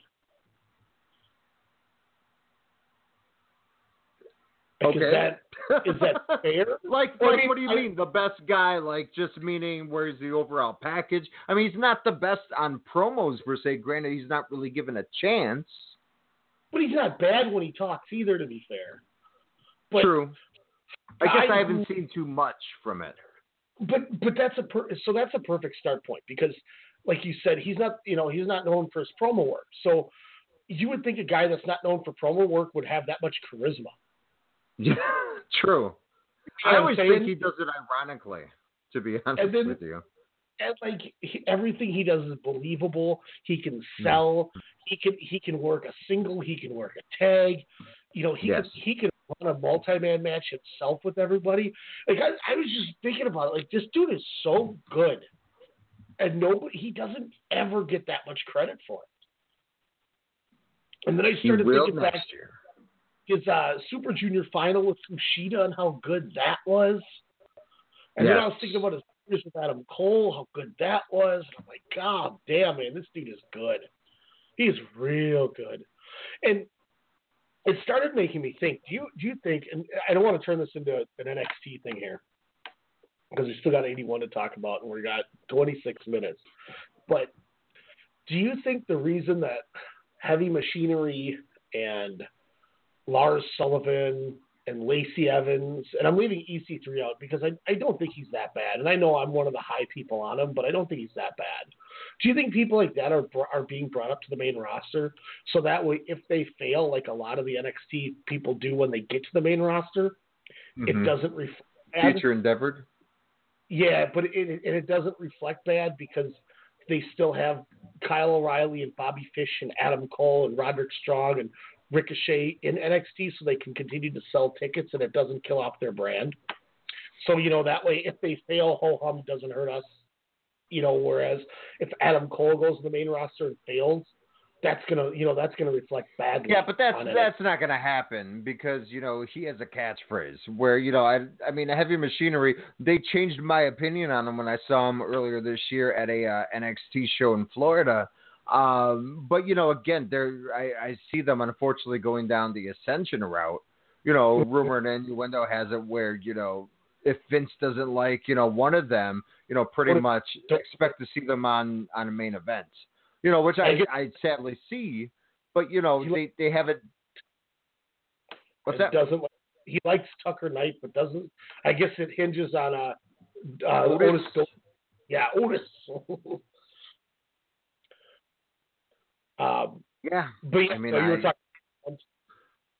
Oh no, I, I was just saying, you know, I I just don't, you know, see them breaking down, you know, the doors and whatnot. But I, you know, hey, he's from Minnesota. God bless. Oh, I didn't know that. That's right. I can't. Well, he gets bonus points for me now. Well, thanks, Alex. Um, but like, let, me say this to be fair, and I know this. This a lot of people are going to think I'm on crack for this this comparison, but just hear me out with this. Is Bo Dallas had an incredible title run. His Mhm. heel his heel work as NXT champion. He won it as a face and transitioned to a heel and got over very well on both of those angles. I mean, do you count him? Do you call him a success on the main roster with his tag title run with the B team and his stuff with the social? No, it took him five years. It seemed like, or an eternity for him to, you know, finally grace championship gold. After, like you were saying, I remember everyone saying, "Believe in Bo Dallas," and whenever I would watch a match, I'm like, eh, you know, from the ladder match, you know, for the NXT championship, you know, to his stuff, you know, I it, it just never impressed me per se. But maybe it was due to the fact that I was more into his brother's character, you know, kind of at that time. So I was kind of like, ah, I'm more of a Bray Wyatt guy. That's the rotunda, you know, I, I got my, you know, my horse hitched to. But, you know, in, in that aspect, you know, I, I, you know, I deem him a, uh, what number one draft pick bus should I pick? No, I, you know, Yeah. unfortunately, you know, it's it's just something that doesn't resonate. You know, the belief thing in on paper should have worked. You know, Mhm. on on on main television, it just you know thrusted in that time. You know, just no one gave a damn. Was the time what you know when the fans were started rebelling. You know, they were like, "Why aren't you letting us like Daniel Bryan? Why aren't you letting us watch Daniel True. Bryan?" So you have this true. guy come on saying, "Believe," and I was like, "No, we don't want that ish anymore." You know, we we want the American Dragon holding championship gold. Let me let me real quick, and then we'll move to to 81. 'cause- But I just think this is a fun little topic, and I want to get your opinion on it because What about Nakamura? I was going to say, what about Shinsuke Nakamura and Samoa Joe? I know It's they've tough. done a lot. I know that they've been in title matches. I know Nakamura's won gold. You know, mm-hmm. I, I get all that stuff. But if you look at the meat and potatoes, and not to, not to not to cut you off there like I did, but when you get to the meat and potatoes of thinking Samoa Joe and Shinsuke Nakamura are going to be put on WWE television, hmm. have they been a flop? It's hard, isn't it? It, it is hard. I would say yes, due to the fact you know that you would think on a bigger stage you're going to be like, oh man, people are going to remember these guys for their WWE careers. And I I've only seen maybe a handful of Nakamura New Japan matches. To be fair, I've maybe have seen four or five. Um, a couple of those on a repeat, um, where I'm just like, I I couldn't tell you. Like this past year just seems so long for both of these guys. But when you think Samoa Joe, you're not thinking, you know, Roman Reigns match or, you know, Braun Strowman, Brock Lesnar, even though that was a damn good match with Lesnar. I think more of that TNA stuff still, that Ring of Mhm. Honor Samoa Joe.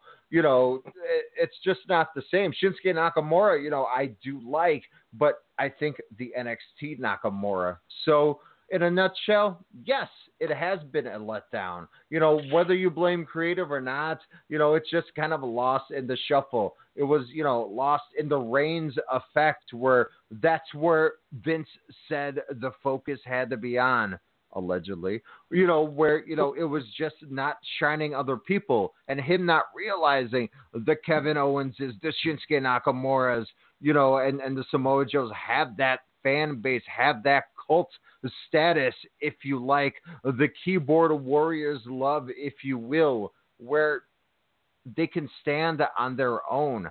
We're lucky AJ Styles, you know, had the 2017 that he had. Hell, he had the title pretty much this whole 2018, but but you know, people would say 2017 was definitely the highlight of his e career. Uh, you know, going from you know getting hit in the in the dick by Shinsuke Nakamura instead of getting kneed uh, to punching the chairman of the board to end the fiscal year. The most Um, cringeworthy promo, by the way, ever. He punches Vince and goes, Oh. I was like, Like, give me a break. to me I saying, see "Oh the black gosh." hole in your heart. sorry, sorry. It's like jump ship already. Jump ship, So, AJ. Let me ask you this. Let me ask you this last quick point, then we'll move on. We mentioned Joe and Nakamura, and once again, this is I think this is a really good topic, and I don't mean to cut away from our progress, but I think this is a really good conversation. Um, we we look at Samoa Joe and Shinsuke Nakamura, who both went for the WWE title, I believe, three times on pay per view this year. So to you would think that's a success, but the matches were kind of, I mean, they were fine, but they when you put Styles against either one of those guys, you're expecting instant classic. You're expecting Mhm. just what you get every time you go, oh, Tanahashi's going to wrestle Okada. Well, you know what you're Yeah. going to get. Well, we thought we knew what we were going to get, and especially based off the fact of what we saw with Nakamura Joe and. Styles. Yeah, That- exactly. yeah, and and you see, you you we know what we got with with Joe and Styles and TNA, and we got we Mhm. know what we got with Styles and Nakamura in New Japan. So we know the matches are there. They weren't barn burners, and and I almost wonder once again, you know, yes, Nakamura and Joe maybe have failed in that aspect because they haven't lived up to the hype. But that's once again another reason why. Look, my like my wrestlers of the year list, I think is ten or eleven people. AJ's not on there for once, and I, I, I think you got to credit AJ for a disappointment of those matches as much as you do the other guys. Mm-hmm. I hate to say it, I love AJ Styles. But you could argue that the biggest biggest punchline next to "Get It" um, and and maybe LeBron James for Elijah is is it AJ? Because I was starstruck that he's finally here, and I've waited for this. And it's he's been a letdown this year too, and Yeah. I think that's just a general general consumption of the entire product. You know, remember when we were talking at the you know halfway through the year, we're like, dude, we might have to put a WWE guy on this match or on this wrestler of the year, and it's Seth Rollins. How bad is he kind of flopped? Seven, you know, July through December. His his, his feud with with Ziggler was good to the point that it just got so sickening because they were on TV every week. Him We and saw Ambrose eight bombed. times in a month. like so, it's, I think TLC tarnished this 2018. That TLC match, it, it had to have. Yeah, that's like that match made me go, wow, that was you know Rollins should have Rollins and Ambrose should have went in there and killed it, and they did it. Mm-hmm. And that disappointment, like I know the last couple of years, you know, one of the biggest disappointments has been the WWE's main roster. Yeah. And that's been on my list again this year. I'm not going to lie. And and I say that to the point that when you have this good of a roster, there's no reason you should be having such piss poor matches. You know, mm-hmm. you have Claudio Castagnoli in the ring and he's holding some guy's dick Ugh. who's peeing. Like, y- you, you kidding me? Like, are you kidding me? You know, and That's it's, you gold, know, liquid gold.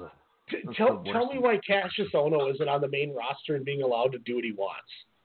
Like, bump that. Tell me why Chris Hero Because isn't he on looks that main like roster. me.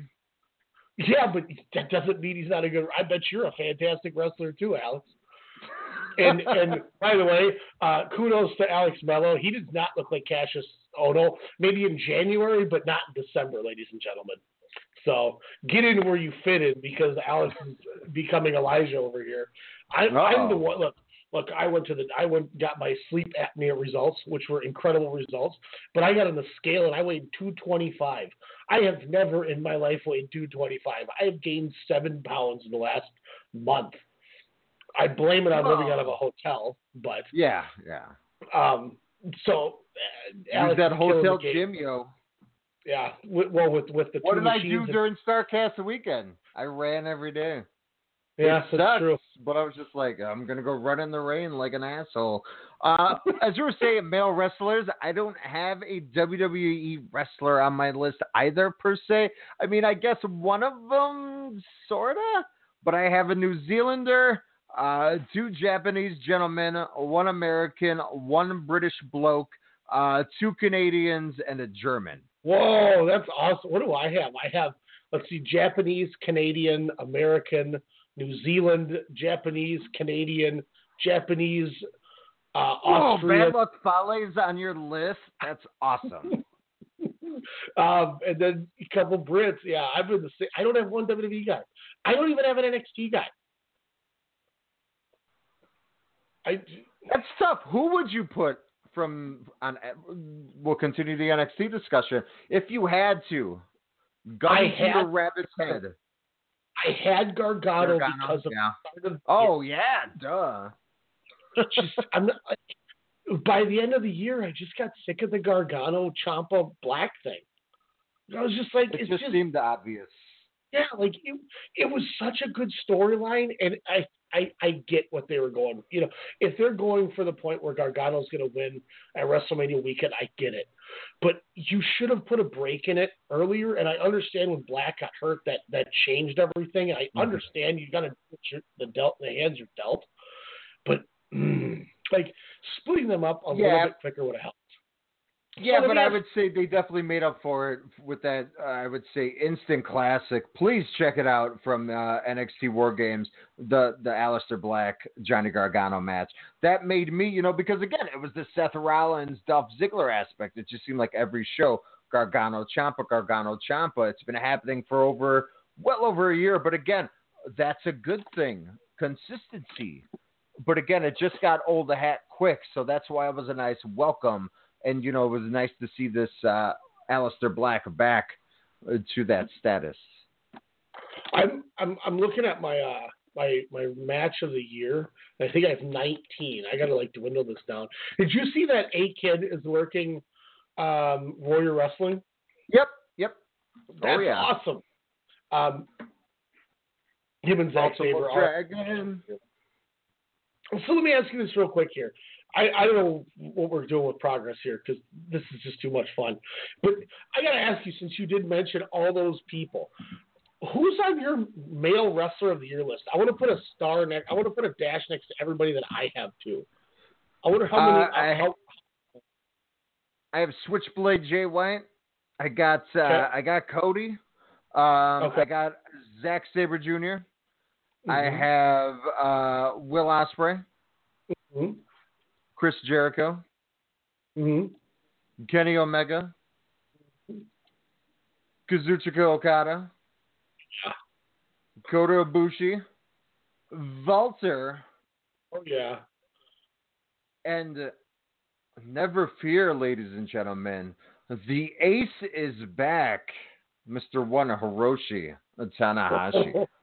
So we have seven of the same ten for our male wrestler of the year. Because I have Zack Sabre Jr., I have Will Mhm. Ospreay, I have Walter, I have Kenny Omega, I have Kazuchika Okada, I have Jay White, and I have Y2J Chris Jericho. Nice. The the three different that I have is I have Masashi Takeda, who I still Oh, stand yeah. behind. turned me into a guy who actually became interested in death matches and Deathmatch. blew me away.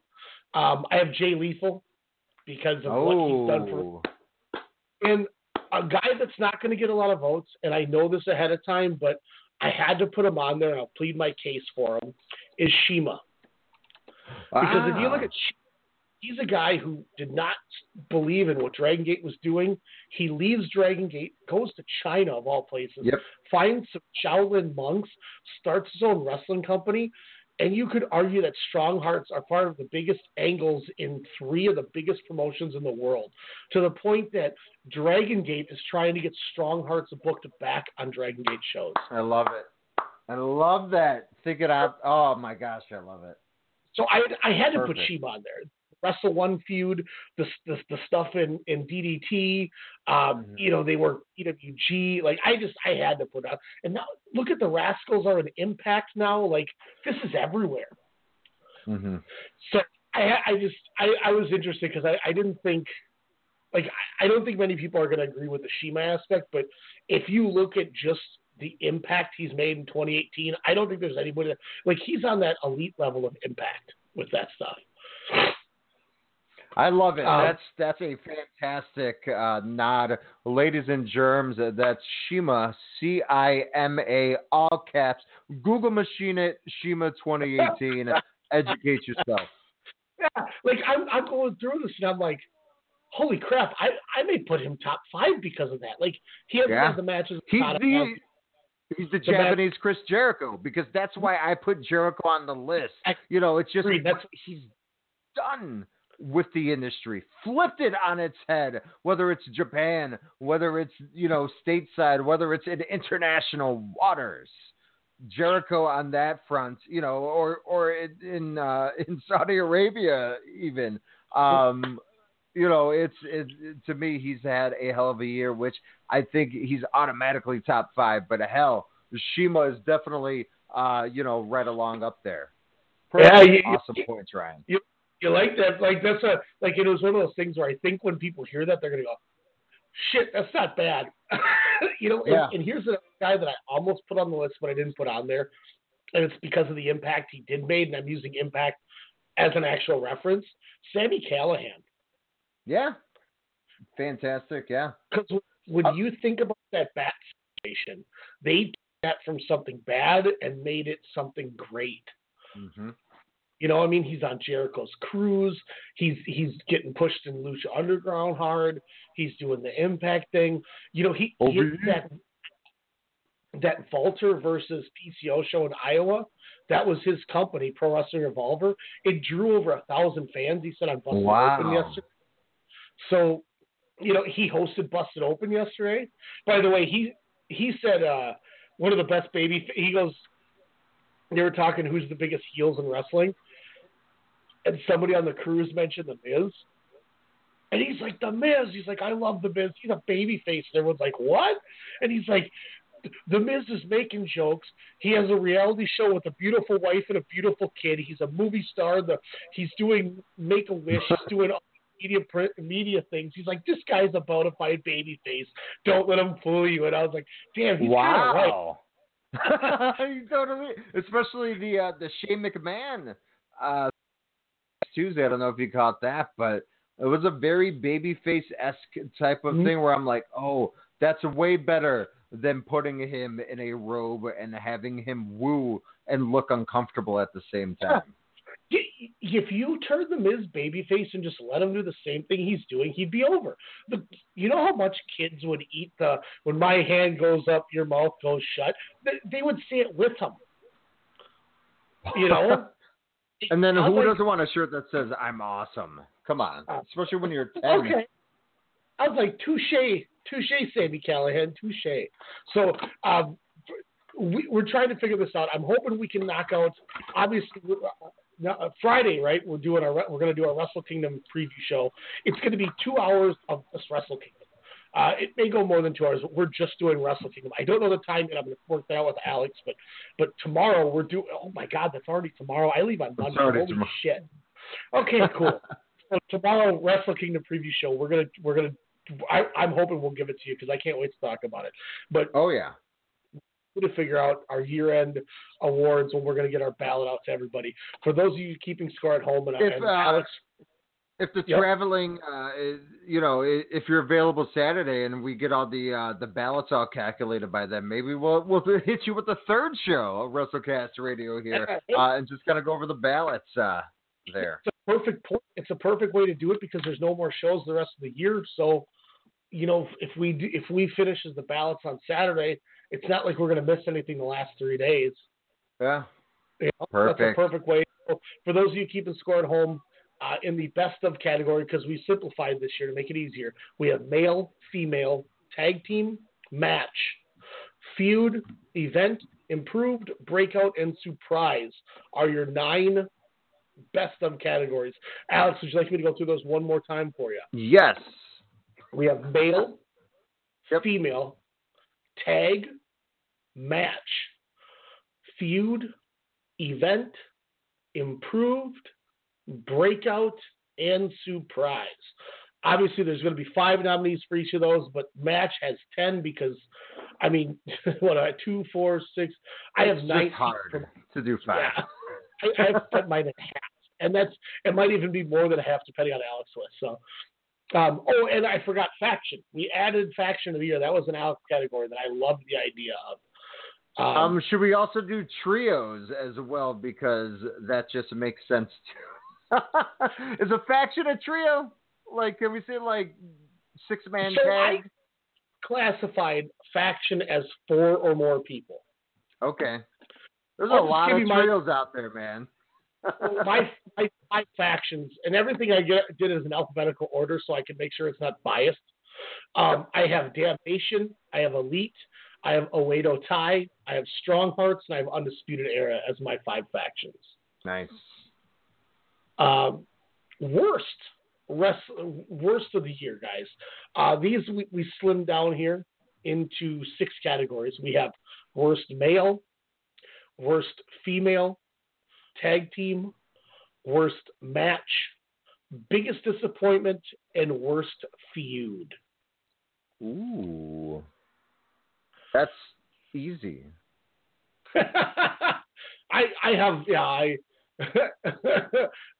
these the, obviously Kane made my worst male as per usual. Same with Tamina. Um, they're kind of just naturally on there until they retire. Uh, Ascension obviously is on my worst tag. I spelled it A S S uh, as well for Ascension.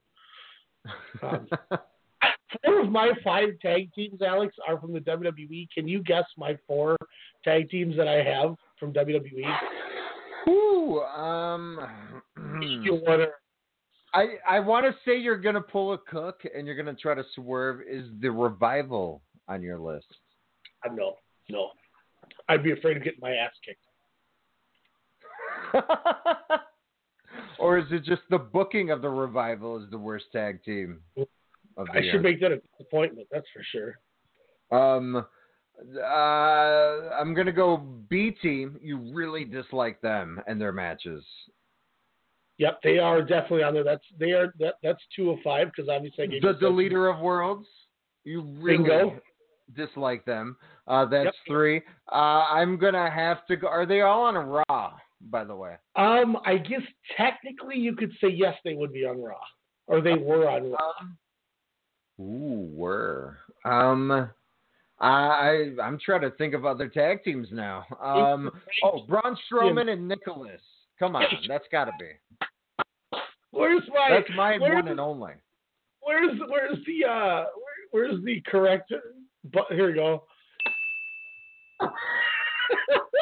and then my fifth team is the the all awesome in TNA Impact, uh, the Desi Hit Squad, who suck ass.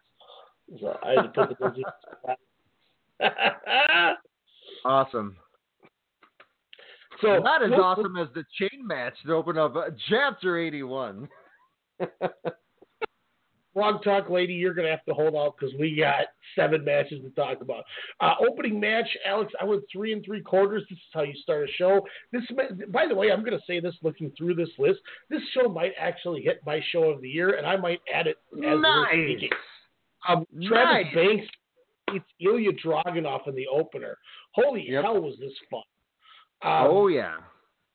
he, it was a typical uh, Travis Bank match, going and doing everything he needs to do, all while um, we we get Ilya Dragunov being Ilya Dragunov. Um, this dude is so good at. I'm literally writing this on the show right now. Do you remember what Progress 81 was called? Uh, pour some progress on me, I believe. Nice. Uh, pour some progress on me. That'll go alphabetically right below Progress 76. Hello, Wembley. Ooh, see, I didn't know if you were gonna make fun of me because I really like this show too, but I really loved Hello Wembley, and I'm like, man, Cook is gonna bag on me because he's gonna be like, oh, progress, huh? I'll say this right now. I have six shows for event of the year. I have All In. I have NXT Takeover War Game. I have Progress 76 Hello Wembley. Progress 81 Pour Some Progress on Me. I have Mhm. the G1 Climax Night 18, and I have Ooh. Wrestle Kingdom. Take that, Dominion. Dominion was um, look nothing on, but when when you talk the last night of the G1 Climax, here's my ratings: uh, Toru Yano Tama Tonga two and three quarters. Okay, let's ignore that. Mhm. and Hiroki Goto four and a quarter. Ishii and Sanada four and three quarters. Zack Sabre Naito four and three quarters. Ibushi Omega four and three quarters. that a show ruled. that was like, can somebody give me a blanket for what I'm watching? Like nothing hit five, I get that, but when you have three matches that are four and three quarters in a row, hmm oh man, you're getting on an award list for me, young young fella. That's going to be like my rank on one show type thing. Like, well, this has got to be on there. Um, but no, I, I got to add that on there. Yeah, Banks Dragunov. What three quarters? What do you think? Am I, am I too high on it? You like the match a lot? No, no, I I thoroughly enjoyed it. Like when I saw this card after watching 80, I was like, okay, this I can sacrifice to watch on my phone. This I have to watch with the Bose sound system, the giant TV. This match was one of them. It did not disappoint. I was surprised by the ending, but I love Travis Banks so much. Uh, it, it does nothing to affect Dragunov. Um, you know, especially you know again coming off the match, um, the win I should say over Tyler Bates. But yeah, this is the guy. Tyler Bates. Tyler Bates. They do By the- the uh Dragunov has like the whole uh um 80s like pop uh like uh what do you call that? Um what do you um charity songs. They're like Dragon oh god, how was that? Anywho, I know what you're talking about. it I- sounds like it's like Georgia Michael's involved and then like Bono's in the background. You're like, oh yeah, it's like Band Aid or you know, some crap like that. But um Breaking- do we have a breaking news button? We'll use breaking news button. Um, and I'll hit this too because it sounds. To a new report from the Observer, All Elite Wrestling recently turned down an, an att- recently turned down an attempt to buy Impact Wrestling. According to the site, there was forces attempt to sell the company to All Elite Wrestling that Wow. is said to have been works with Cody Rhodes and the Young Bucks as of a few months ago. However, the proposal was passed on by Rhodes and the Bucks. As many of you know by now, Impact Wrestling is currently owned by Anthem Media and is moving from the Pop TV network to the Pursuit channel after January's Impact Homecoming pay-per-view event. Huh? Anthem Media owns Pursuit. Meanwhile, All Elite Wrestling has been for trademarks as of late and is said to be backed by Tony Khan, the son of Jacksonville Jaguars owner Shahid Khan. Anthem Media reportedly has reason to keep Impact Wrestling afloat right now, as Impact and the UFC are the most popular programs on the Fight Network, with the UFC leaving at the end of the year. So apparently, Impact is the most purchased thing on Fight, the most watched thing on Fight. Hmm. But apparently, there was the deal that Cody and the Bucks were going to buy Impact. That just dropped. So Wow. We need to we need to get like a, a breaking news sounder. Here, I, I, I guess I, I didn't mind the first one. Yeah. What are your thoughts on that? I mean, obviously that's the Bucks saying, you know, that's for wasting uh, Generation Me. Uh, te- wow, ten years ago. Um, by the way, was this kind of their payback for that for their booking? I think it's just to get the assets. You know, if you you get the rights to, you know, think of the talent they said they got Tessa Blanchard, they got Jordynne Grace, um, LAX. I, I, I, I, to some extent, John Morrison, who I still think WWE is crazy for not trying to get back there. Um, I mean, who else? You know, you, you just look at some of the talent that they have. Um, to an extent, Edwards and Moose, they've been fun with what they've done. I'm not saying they're great, but they're assets. Um, But I think that there is enough there that the Sami Callihan and, the Dave and Jake Crist, uh, Crist brothers, I think they could be there. You're you're getting more allocated time of Pentagon and Fenix, um, Ryan oh, Cage. wow. You know, so uh, dude, if you look at Impact, aside from some of the, the crap that they put on TV storyline wise in the last couple weeks, you know, I've been a I've been a supporter of their stuff. And dude, let's be honest, look at how good some of their pay per views. I totally realize I gotta add this to the list. I don't have Slammiversary. Slammiversary. Freaking rule. Yep. Um, I'm at it right now. I beat you to it. Holy smokes! and and I that's just me forgetting about it. But like That was you know, what I thought of. I was like, man, Slam Slammiversaries. I've been thinking about a lot lately. um, you know, if, if they're trying to do anything with the women, dude, Tessa Blanchard and Taya Valkyrie. I've been a Taya Valkyrie mark for years. Mm-hmm. They had a hell of a few going. So there's a lot of good in there. They just there's so much stink on it from the last couple of years. They can't get anything going TV wise. Um, so I get it and I understand why. And here's the big thing too: is now you own their tape library. WWE can't Mhm. touch it. We all know WWE wants that Impact library so they can show their their uh, Samoa Joe matches, their AJ Styles matches. You know now uh, Gunner is in the Forgotten Sons on on Impact. They can show Gunner matches. They can show. I don't think EC3 anyone's asking for that, man. Come on. no, nobody is. I, I was just for some reason he came to my head before EC3. you know, they could show the Drew McIntyre matches. There's the Mhm. the old. You could still, you know, I like we know how good Kurt Angle's matches were with Michaels and Lesnar and Benoit, but I almost think you could argue that Kurt Angle had a better career in TNA than WWE. It was longer. Nobody, nobody Yeah. remember he was in Impact longer. Yeah, it was long. So there's a, that that library is worth more than their company.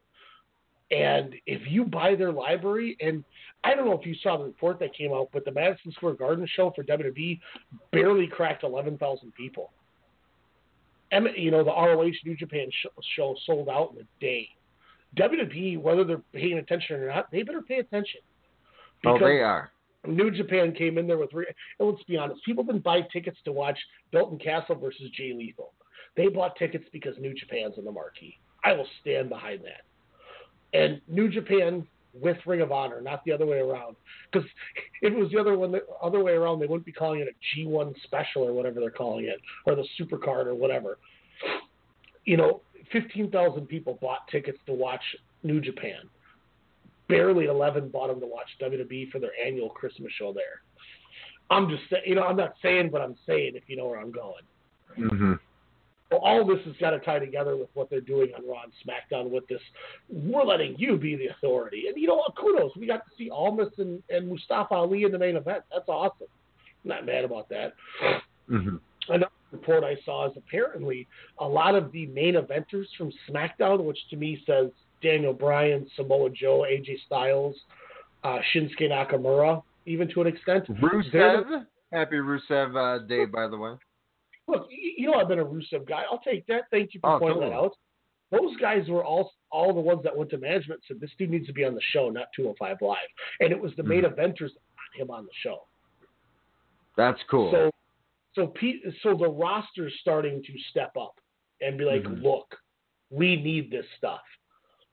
So, well, once again, it's like, hey, SmackDown's starting to turn the corner with Daniel Bryan and company, but Raw is still Raw. I mean, I will, I will tell you after we get off the air, I'm gonna watch that Rousey Natalya match. I was told that this match was completely called on the fly, which yes, all these all these Rousey matches are always, you know, they plan everything ahead. So I'm I'm curious to see how good it is on the fly because look after after TLC, she carried that she carried Nia Jax to a good match. Mm-hmm. Do, you know, and and this is that victory lap that I'm going to take that I talked to you, Demetrius, about a year ago. When she gets the main roster and she gets there, she's going to be the biggest thing on the show, and it, it's exactly what it is. And and I think the good She put thing the work in. it, it, and exactly, I love that you said that because what makes this is one of those victory laps that I'm happy about because she's actually doing a really good job. Mm-hmm. And it's just AJ Styles said if she puts in the work and she could be like Kurt Angle. You And- see the improvement week in and week out, and and Uh, I, I see her as must see TV now. I've yet to um, see the, uh, the the match you're referring to with Natalya on Monday, uh, but yes, after hearing the same thing, it makes me intrigued to be like, oh, yeah, I need to seek this out. When she worked Nia Jax, Nia Jax was just standing there half the time like an idiot. Yeah. You know, and, and you could see Ronda call. I'm like, dude, this chick's been in the business for less than a year and she's calling it with, you know, I, I'm sorry. I'm just, I've gotten off Nia Jax's band. So how does this? Yeah, I'm after what you did to Becky and whatever. I'm I'm yeah. Back to big, bigger and better things with All Elite, though. Like you said, do you think them turning down Impact? Um, obviously, they're they're probably highballing for no reason.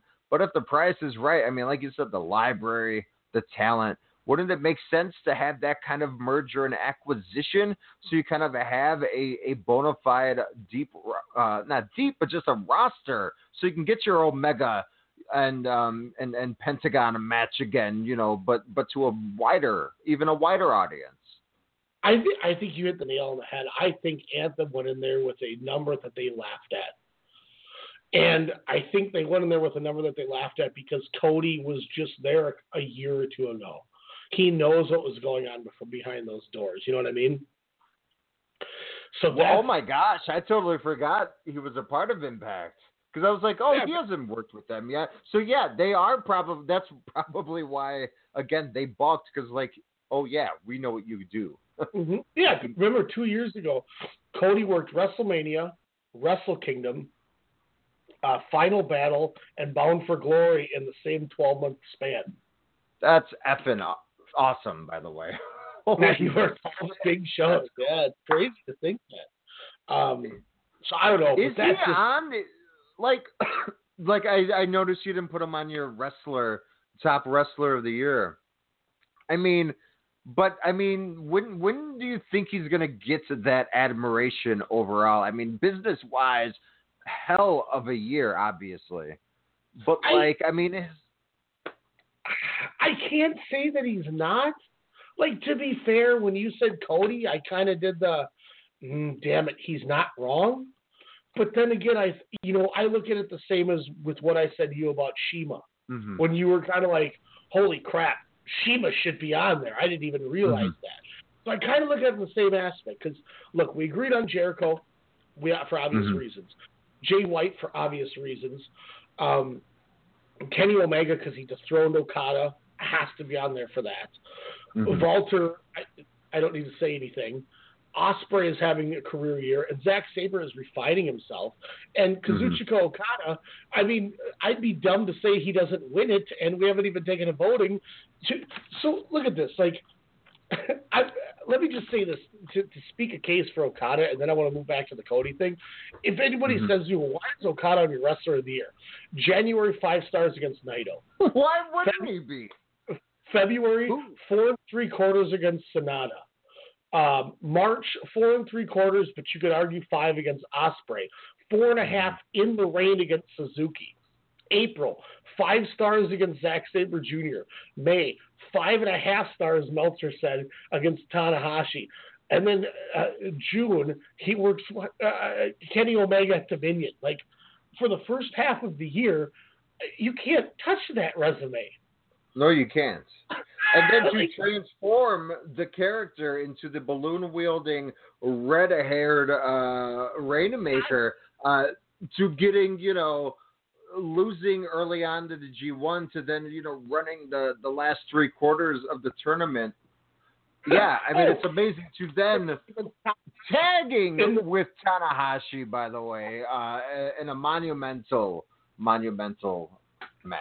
Well, not really, good- but just 17, him against Tanahashi. That's a five star match.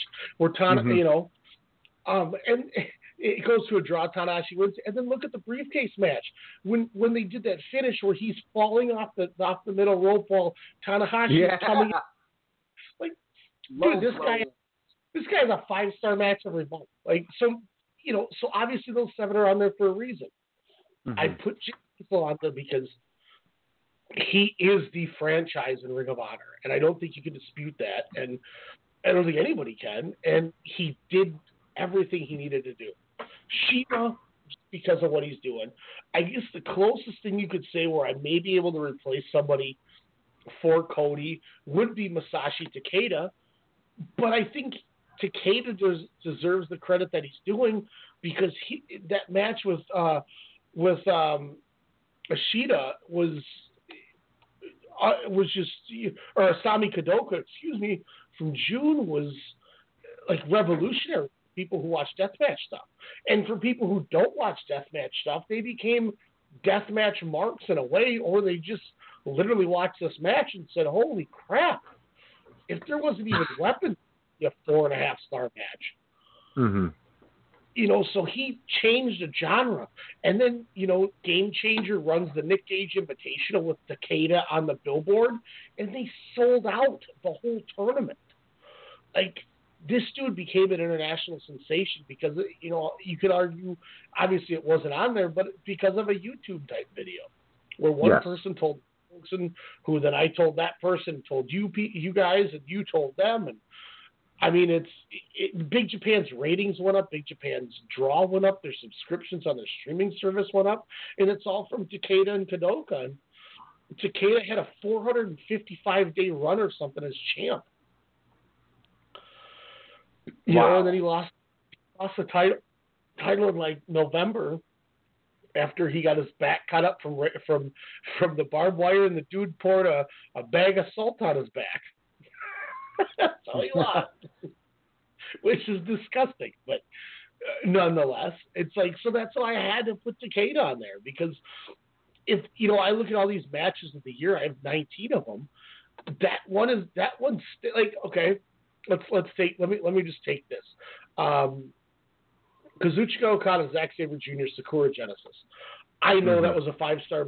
I don't remember any of it really, which sucks. But I know that if I watch it, I go, "Oh my god, this is one of the best matches of the year." Hiroki Goto versus Tomohiro Ishii. No, man. Six, five star match. I don't remember a lot of it, but I remember how great it was. But It if was, I go, it's what changed the page for Goto for me. Was it? That's and that was that that was kind of the the page turner too for that tournament. Oh, gotcha. Um, But but then if you go Masashi Takeda versus Isami Kodaka, I can talk about the match. mm-hmm. So it's like I gotta have him on that list. So it it Cody, and, and then I also look at where would Cody be without the elite, Scurll, Omega, and the and and or and the Young Bucks and Adam Page. Like, does he do the same? Does he mean the same? Does he produce the same? Like, you know what I'm saying? Like, does all it happen without them? So I don't know if I can give him every bit of. I think it's more of a conglomerate when it comes to all those, you know, e- every one of you just mentioned within the elite. So I think they all kind of help each other. I think they look to Cody in in certain aspects into the business, obviously, you know, with Mm-hmm. with his background. So I, I, I think he's a primary component, you know, as each and every one of them in the elite. Hmm Which is very true, and it's a very good point. So it's that's you know, one of the things. The nice thing is when we when we discuss our year in award ballot, we have seven of our ten already locked. We just got to argue the last three spots. Well, well, here- I- well, here's the question: Are we doing ten nominees for bail, or are we cutting it down to five? And if we're cutting it down to five, hell, hard cut that down to five. If we're gonna go to ten, uh, I mean, I, I might have to throw Timothy Thatcher. I'm sorry, but anyways, we'll we'll get to that later. Um, Progress, like we were going. I apologize. It, it's, go off on tangents all the time, but this is the ta- tangent we're good. I usually I do good it. tangents. No, I, I, I say let's go ten. I say let's go ten. Five for the women, um, just because we could easily go ten. Don't get me wrong, but I think our five, uh, we probably have three of the I- same. But I, I'm intrigued to hear your your two. But let's let's save that for for the show. I have six for my women, but I got to cut it down. You, you know, real What, quick, two? real quick. Give me your five real quick. Give me your five real quick. Uh, I got um, I got Toni Storm, Kairi Sane, Ronda Rousey, Shayna Baszler, Becky Lynch. Nice, nice. Um, I have three of those that you said. I have Mhm. Shayna Baszler, Ronda Rousey, and I Becky Lynch. The, But the to be that I- fair, to be fair though, I really, really want to put, uh, um, you know, kind of uh, Meiko Satomura on there, uh, watching her and Mercedes Martinez and, and just the Sendai Girls uh, stuff I've seen um, from DDT. Uh, yeah, awesome. She's great. So I have those three. The three that I have that are different, since I have six, and I couldn't make up my mind. I have Tessa Blanchard because of what she's done in Impact and just just all that. I have Kagetsu for the fact that she won she won the red belt in Stardom, and she's been running with it, and she's held it for a long time, and she's kind of become the Mayu Iwatani got hurt after Io Shirai left. Um, she beat, I believe, she's the one who beat Toni Storm for the red belt and she's just been running rampant in that company. Oedo Tai is huge, so I got Kagetsu on there. This one is going to probably confuse you and the listeners. And the only reason I put this on there is because I went back and looked at everything. But I have Charlotte on there. And I know I bash her more than anybody. She's my my five A. But I look back at Evolution, I look back at TLC, I look back at Royal Rumble, you know, so on and so forth. There is not a better big match women's wrestler. Mm-hmm. And I'm going off of grades. Like these are from my grading scale. TLC, her her match that she was in, four and three quarters. Um, there was obviously other people involved, but regardless, her match at Evolution, I went four stars. Um, you know, let's go back to WrestleMania. Um, going through my book here, going through my book here. All What's Japan, crazy all- is one of the I think the only main uh, roster match that I have on match of the year is from Evolution, Becky Lynch and Charlotte. I wanted to put Charlotte on the list just from the the latter half of the year, starting from SummerSlam and that build up and how she just kind of came all the way to the hug leading into Survivor Series with her match with Rousey, which had one of the best post match beatdowns in quite some time uh, on anywhere. So Charlotte, you know, again, I, I wanted to put on the list, uh, you know, but but you know, I I like Toni Storm on what she's doing. I I really liked her and Jordynne Grace on 81, which of course we could have gotten a lot more out of those two. Um, But I thought Kairi Sane also had a hell of a year, you know, chasing the gold, winning the gold, uh, to having that best two out of three falls match with with Shayna Baszler, um, which I absolutely flipped over. So I'm glad you mentioned it. Uh, Survivor Series, Charlotte Rousey, I went four and a half, highest rated match on the show. You look at WrestleMania, um, Charlotte Asuka, four and a quarter, Asuka. my highest rated match of WrestleMania. So when it comes to big match situations, she's been the best match of almost every pay per view she's been on. I just hate the the SmackDown and promos so much that I've just crapped on her. And somebody was like, somebody said to me when I was talking to them about it, they're like, look at your match ratings and tell me if she really doesn't deserve to be on there. And I looked at it and said, holy crap, I value her way more than I think I did. And I and and like as opposed to the AJ Styles comment, when it's like, well, let's look at her opponents. She's doing these matches with everybody's different. Rousey, Becky, Asuka. You know, it's it's it's a different person all the time. And I mean, geez, it's been great. But like like Alex said, I apologize. We'll get we'll get back to the other stuff. Let's move into it. Mark Haskins versus Mark Andrews. Shout out to the fans chanting "Let's go, Mark" to start Yeah. the match. I went four and a quarter on it. This is probably my fifth favorite match of the weekend. Oh, nice, nice. I I was not far far from uh, behind you there. Love the crowds at these progress shows. Yeah, th- this God, this was this is a fun match, a fun match. Andrews Nice loses, quick. um, which surprised me. Once again, this was uh, uh, Isaiah's first full progress show, so I, I led him to the good land. But yeah, Mark Mark Andrews loses, and and it's another notch under the belt. I don't know where they're going with this. I want to. So let, let me let's talk about this now because this is the perfect point. Uh, we see do not resuscitate out. Eddie Dennis makes the save, gives the fifth Yeah. pound to Mark Haskins, blows off Mark Andrews. Here's my question for you, Alex: Is do they add?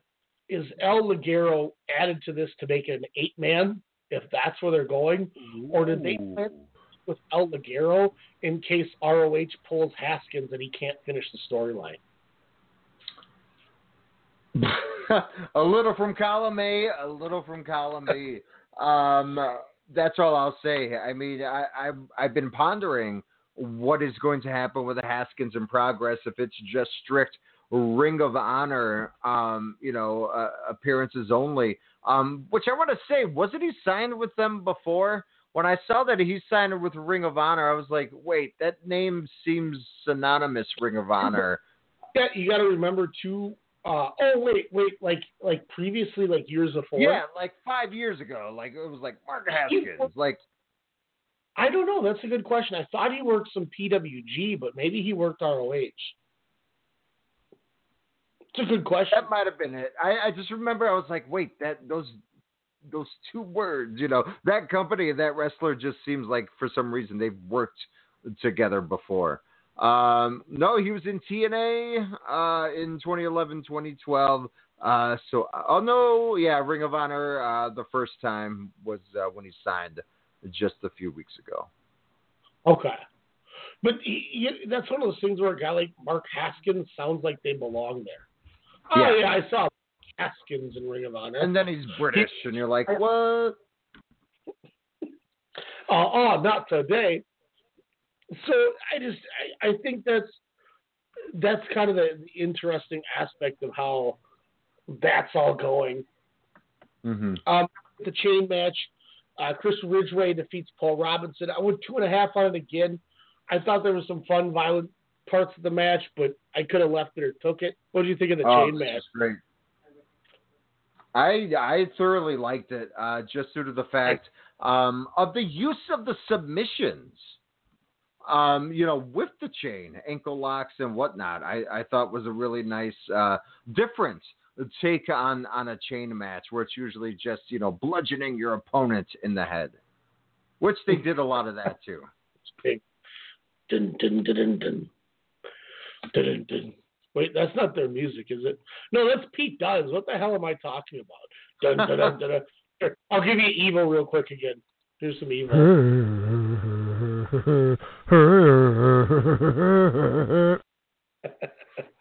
God, that's so trash.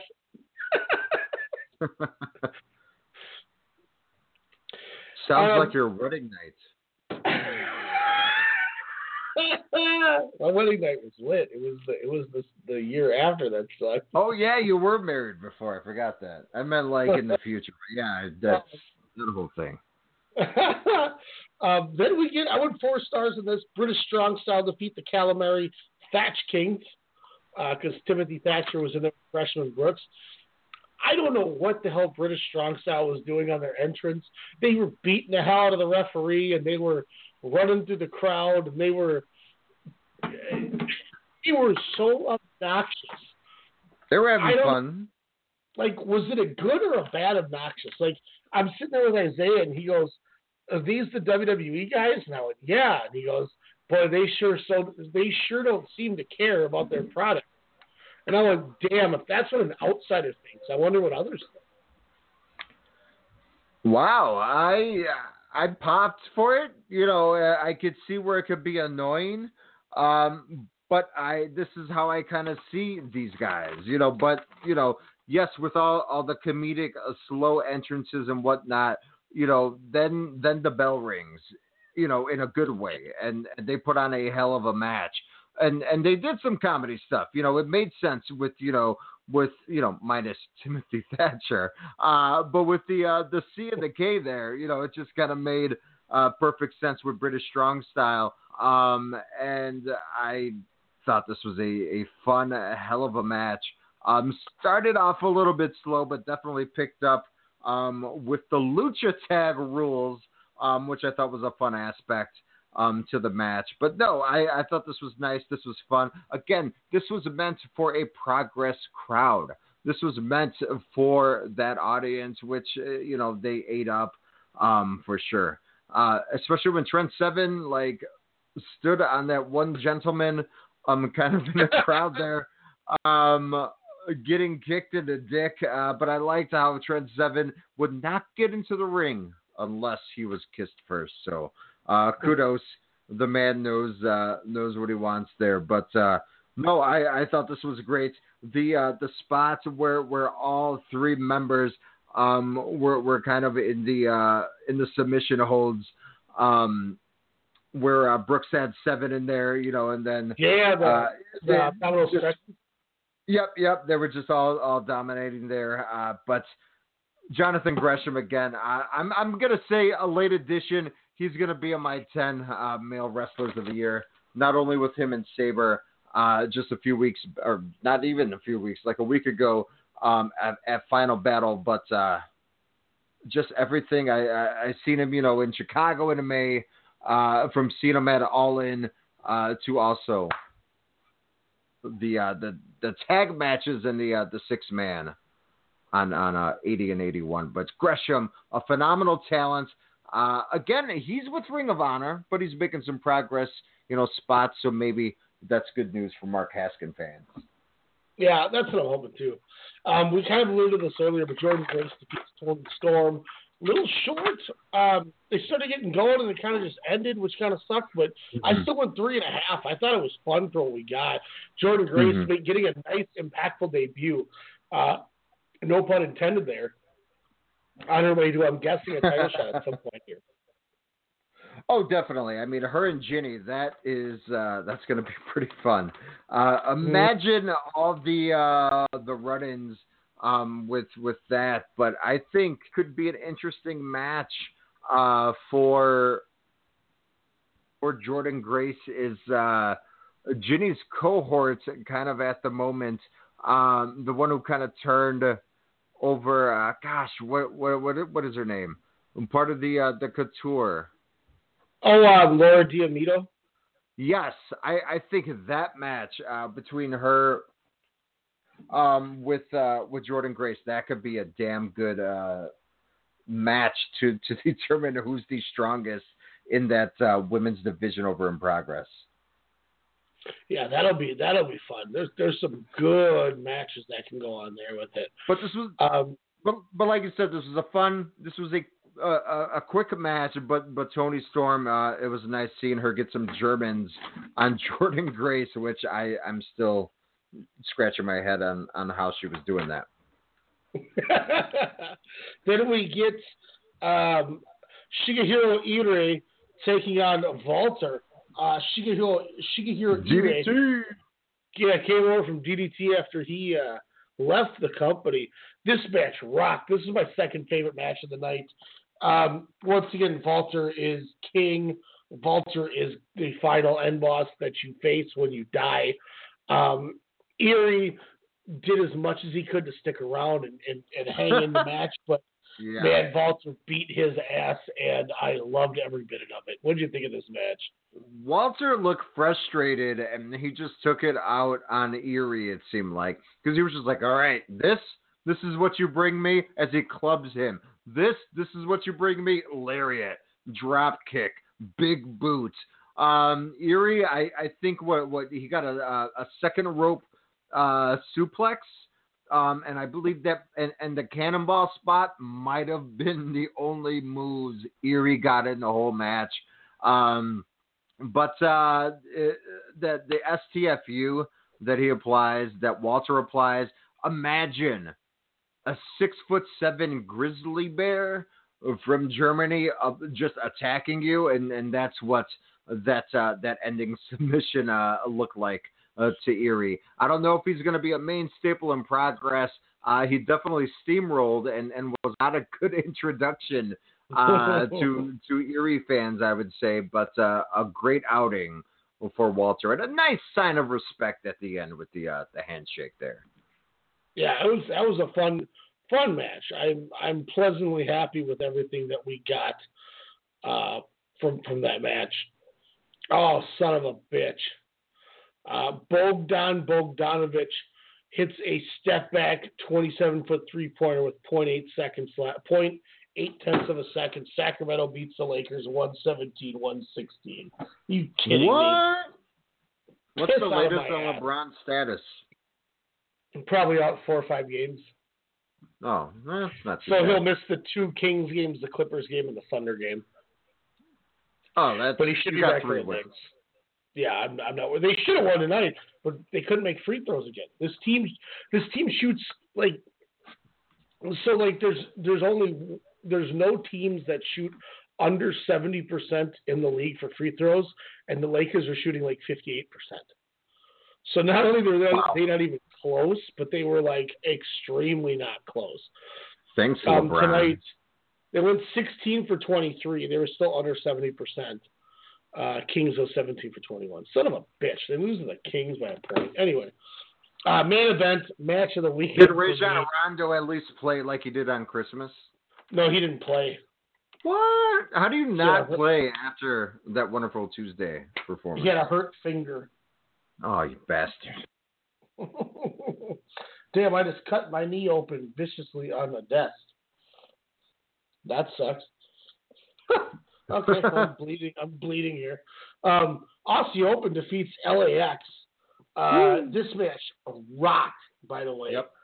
I went four and three quarters on this match. Um, did, you know, LAX gets the police come back treatment as they deserve. Aussie Open, legit, could be tag team of the year, and we've we've only gotten into them for about five months. Um, yep. Man, this this God, this was good. Um, I mean, what I mean, what else could you ask for? They the spots, the the, the tag team chemistry. I love the Roland uh, Ace Crusher that Santana hit. Mhm. Um, Aussie Open hit hit all their big stuff, and Santana kept kicking out. Which- we saw the Yeah. he When Santana back. kicked out of the fidget spinner, I was just like, I even like had my hands in my in my face, like, how, what? I was like, could they actually win the titles from Aussie Open? Uh, but no, that that fantastic catch uh, from Santana as he was trying to, you know, jump off, um, and they kind of hit that driver for that win, the, the the finisher there. But when he lands on their shoulders, like that was a Oh. supreme spot. Dude, it was oh god, it was so good. Like, and they they like I'm not trying to say like they incorporated some of like the throw things like with the uh the CCK British Strong Style match where they would do the they would row throw the guy into Tyler Bate for the for the German, and then they did it again with Chris Brookes counter with the reverse Rada. Like they were doing similar type things, but they were throwing each other into like insane catch spots and moves. Like Yes. Oh, it was good. It was so good. And this was the epitome of why Aussie Open is is on the list, and they're making their they're staking their claim for tag team of the year, while at the same time, you know, as ah, I'm Alex so told you, you that. that LAX are they might be the best team in wrestling. Like you can't like They're when- when you- Briscoes and the Usos. Like if they made a tag team, baby, it would be LAX. Oh, that's a good combination. oh shit! It's a I like- rugged aerial super kick goodness mixed I- with I like- some hardcore ish. What's that? I like your reply to the gig. Oh yeah, yeah. I mean, so like a like- crimson knee. so my tag teams of the year: Aussie Open, LAX, Mustache Mountain, Undisputed Era, and Young Bucks. Like anybody could win that. I put the. Briscoes on mine and the Golden Lovers since they've had like four and three quarter match average um, on there. I felt bad at knocking Evil and Sanada off, but this was more of their solo year, if you will. Even you though they were tag uh, champions. So out of the out of the, the ones that I had, who did you have and who didn't you have? Um, I had pretty much everyone you had. I oh So no no no! You know who I had on there um as kind of like a alternate was um Suzuki Gun. Oh, okay. So, uh, so who are your five for tag?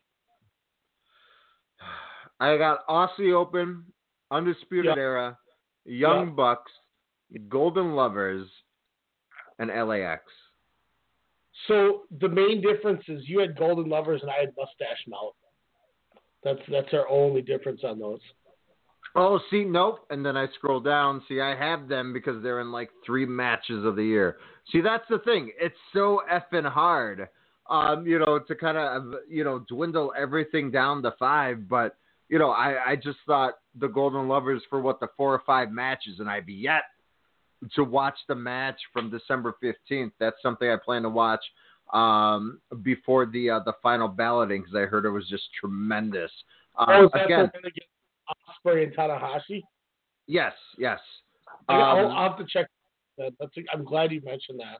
I just read a glowing, uh, fi- like not a star rating, but just like the final paragraph of the match without seeing anything, um, results and whatnot, and and I it just got me pumped. I tried to watch it the other day, and because they have it for free on New Japan World or on the on New Japan World's YouTube American page for free, but uh, it was on Christmas. Stuff was going on, so um, like I said, hopefully plan to watch that uh, before I uh, send in my final ballots. But uh, yeah, Golden Lovers again. It's it's a Sophie's choice when it comes to that. Mustache Mountain again easily could be three of my match of the years. So don't don't you know trust that I'm hating on British Strong Styles Oh, awesome tag team there. But um, I think I just but, put them on because they did have an NXT title reign, mhm. and they're they're an like they actually work tag more.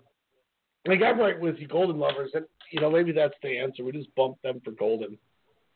But once again, it's it's going to be this is going to be a lot easier, I think, this year because we have so many similarities. You know, seven Yes. of our ten males, three of our five females, four of the five tags. So I think I think it's going to be nice and easy knocking this list out. We're, we we need to what we should do, Alex, and I'm saying this on air, and it is what it is. Obviously, tomorrow we're doing our Wrestle Kingdom show. I think either before or after the Wrestle Kingdom show tomorrow, we should make a blog talk episode. Sorry, guys, you won't be able to hear this. And we book, you know, we book ourselves an hour where we can talk like we're talking now, and we can map out the ballot. Mhm. And then we'll just delete the episode so nobody can hear it. And then we'll release the ballot at the end of the Wrestle Kingdom show. maybe it'll be a future Patreon episode. I like Dun, that. dun, um, Maybe so. Maybe before I erase it, I'll download it. Tight. Just don't have me do any of that because you'll get it nine months later. Hey, but we got content for when I'm in Japan.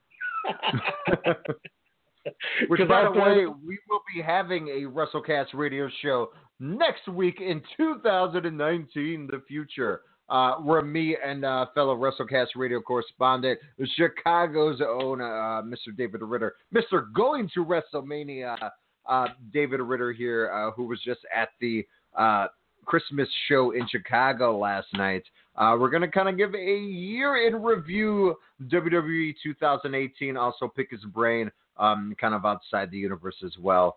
And maybe, since you'll also be gone the following week, uh, we might do a, a little Wrestle Kingdom recap show with him. Kind of a different point of view, if you will. So, uh, I- so I- there- I am bringing my laptop, and I am going to Okay. bring a headset. So if there's a time we can find where it's convenient for the two of us, where I'm in the hotel, we may I may try to do something with you where we can just even just come on here and banter. okay, awesome. Um, so I, I'm I'm not like I under like I'm going on this. This is a great vacation, but because I'm watching eight wrestling shows, I'm still considering this work, and I'm bringing the laptop for that reason because I still consider this work. And holy crap, I got about five days to get a new notebook. Oh, I guess I still have about half of this notebook left. Maybe I can still do it because I'm not I'm not writing down around SmackDown anymore. So I don't think anyone is, but I'm Yeah. Hi-yo. Alex, we went two hours and 45 minutes tonight. We went back to our old selves. Blog Talk didn't kick us. Thank you, Blog Talk. We appreciate the Crib gift. We thought this was going to be nice and easy, and then we go into tangents like we normally do, except we went into 45 minute tangents this year, or this this week. So it is what it is. But guys, um, as soon as me and Alex figure this out, I'm going to get this on Facebook. I'll get this on Twitter. I'll get the episode made. Wrestle Kingdom 13 preview will be tomorrow night. It's going to be a full two, three hour show, however long we want to go. We're literally going to take the whole show to just talk wrestling because there's so much to talk about. Um, it's going. To, I'm, I'm Alex. I'm boosting this thing. I'm, I'm I'm doing all that stuff for the show tomorrow. This is getting boosted the works. So we will see you guys tomorrow. And who you know who's to say tomorrow night or Saturday we come back to you. We'll have our awards. Um, Mm-hmm. once again, I got mine done. Alex knocks his out, and he wants to come on before Wrestle Kingdom. We can put the ballot together, and we'll give you the ballot tomorrow. I mean, we'll see what happens with it. We both have one match left to watch. That's that Golden Lovers Ospreay Tana tag match. So we'll get that going. Alex, I'm It's a glad great time to be alive. yeah, it is. This, this could be a triple threat. Two, three shows this week. I love it. I will. I will talk to you soon. Um, we'll figure out our time. Hopefully here very soon. I can't wait to talk Wrestle Kingdom with you tomorrow. Oh, can't wait. I this show. I'm I'm going to go on record right now for the people that don't listen tomorrow if they don't. That this may one of the on paper. You could argue this is one of the greatest wrestling shows in the history of pro wrestling. Mm-hmm. match to match. When your worst match, you could argue, is um, Young Bucks, Guerrillas of Destiny, Evil Sanada is your worst match. Are you kidding me? Wow. That's or or you could say Cody versus Juice Robinson is your worst match. Whew. I, I think And that'll still be like a three and a half star match. That's Yeah. the crazy. This isn't Starrcade '94, folks. Yeah, this is to be awesome. We will see y'all tomorrow night. Wrestle Wrestle Kingdom 13 preview show, full show. Demetrius might even be in the building. We'll see what happens. Maybe we'll Sue have a full- Williams and Michael Whitlow get at us. Yeah, but I'm going to talk to Whitlow. Maybe we'll get Whitlow. This could be a full show. We'll get. Whit- I'm going to call. I'm going to. I'm going to talk to Whitlow, Alex. We're going to get him. We're going to Right. get Whitlow. We'll see if Suit Williams, Suit Williams wants to swing out too. We'll get guests. We're going to have a full show. We're going to have a lot of fun tomorrow night. I cannot wait to talk to you, and I cannot wait for the people to listen. It's going to be awesome. Catch us tomorrow night, WrestleCast Radio, Wrestle Kingdom 13 preview. Myself, Alex, we are out. Thank y'all. Good night.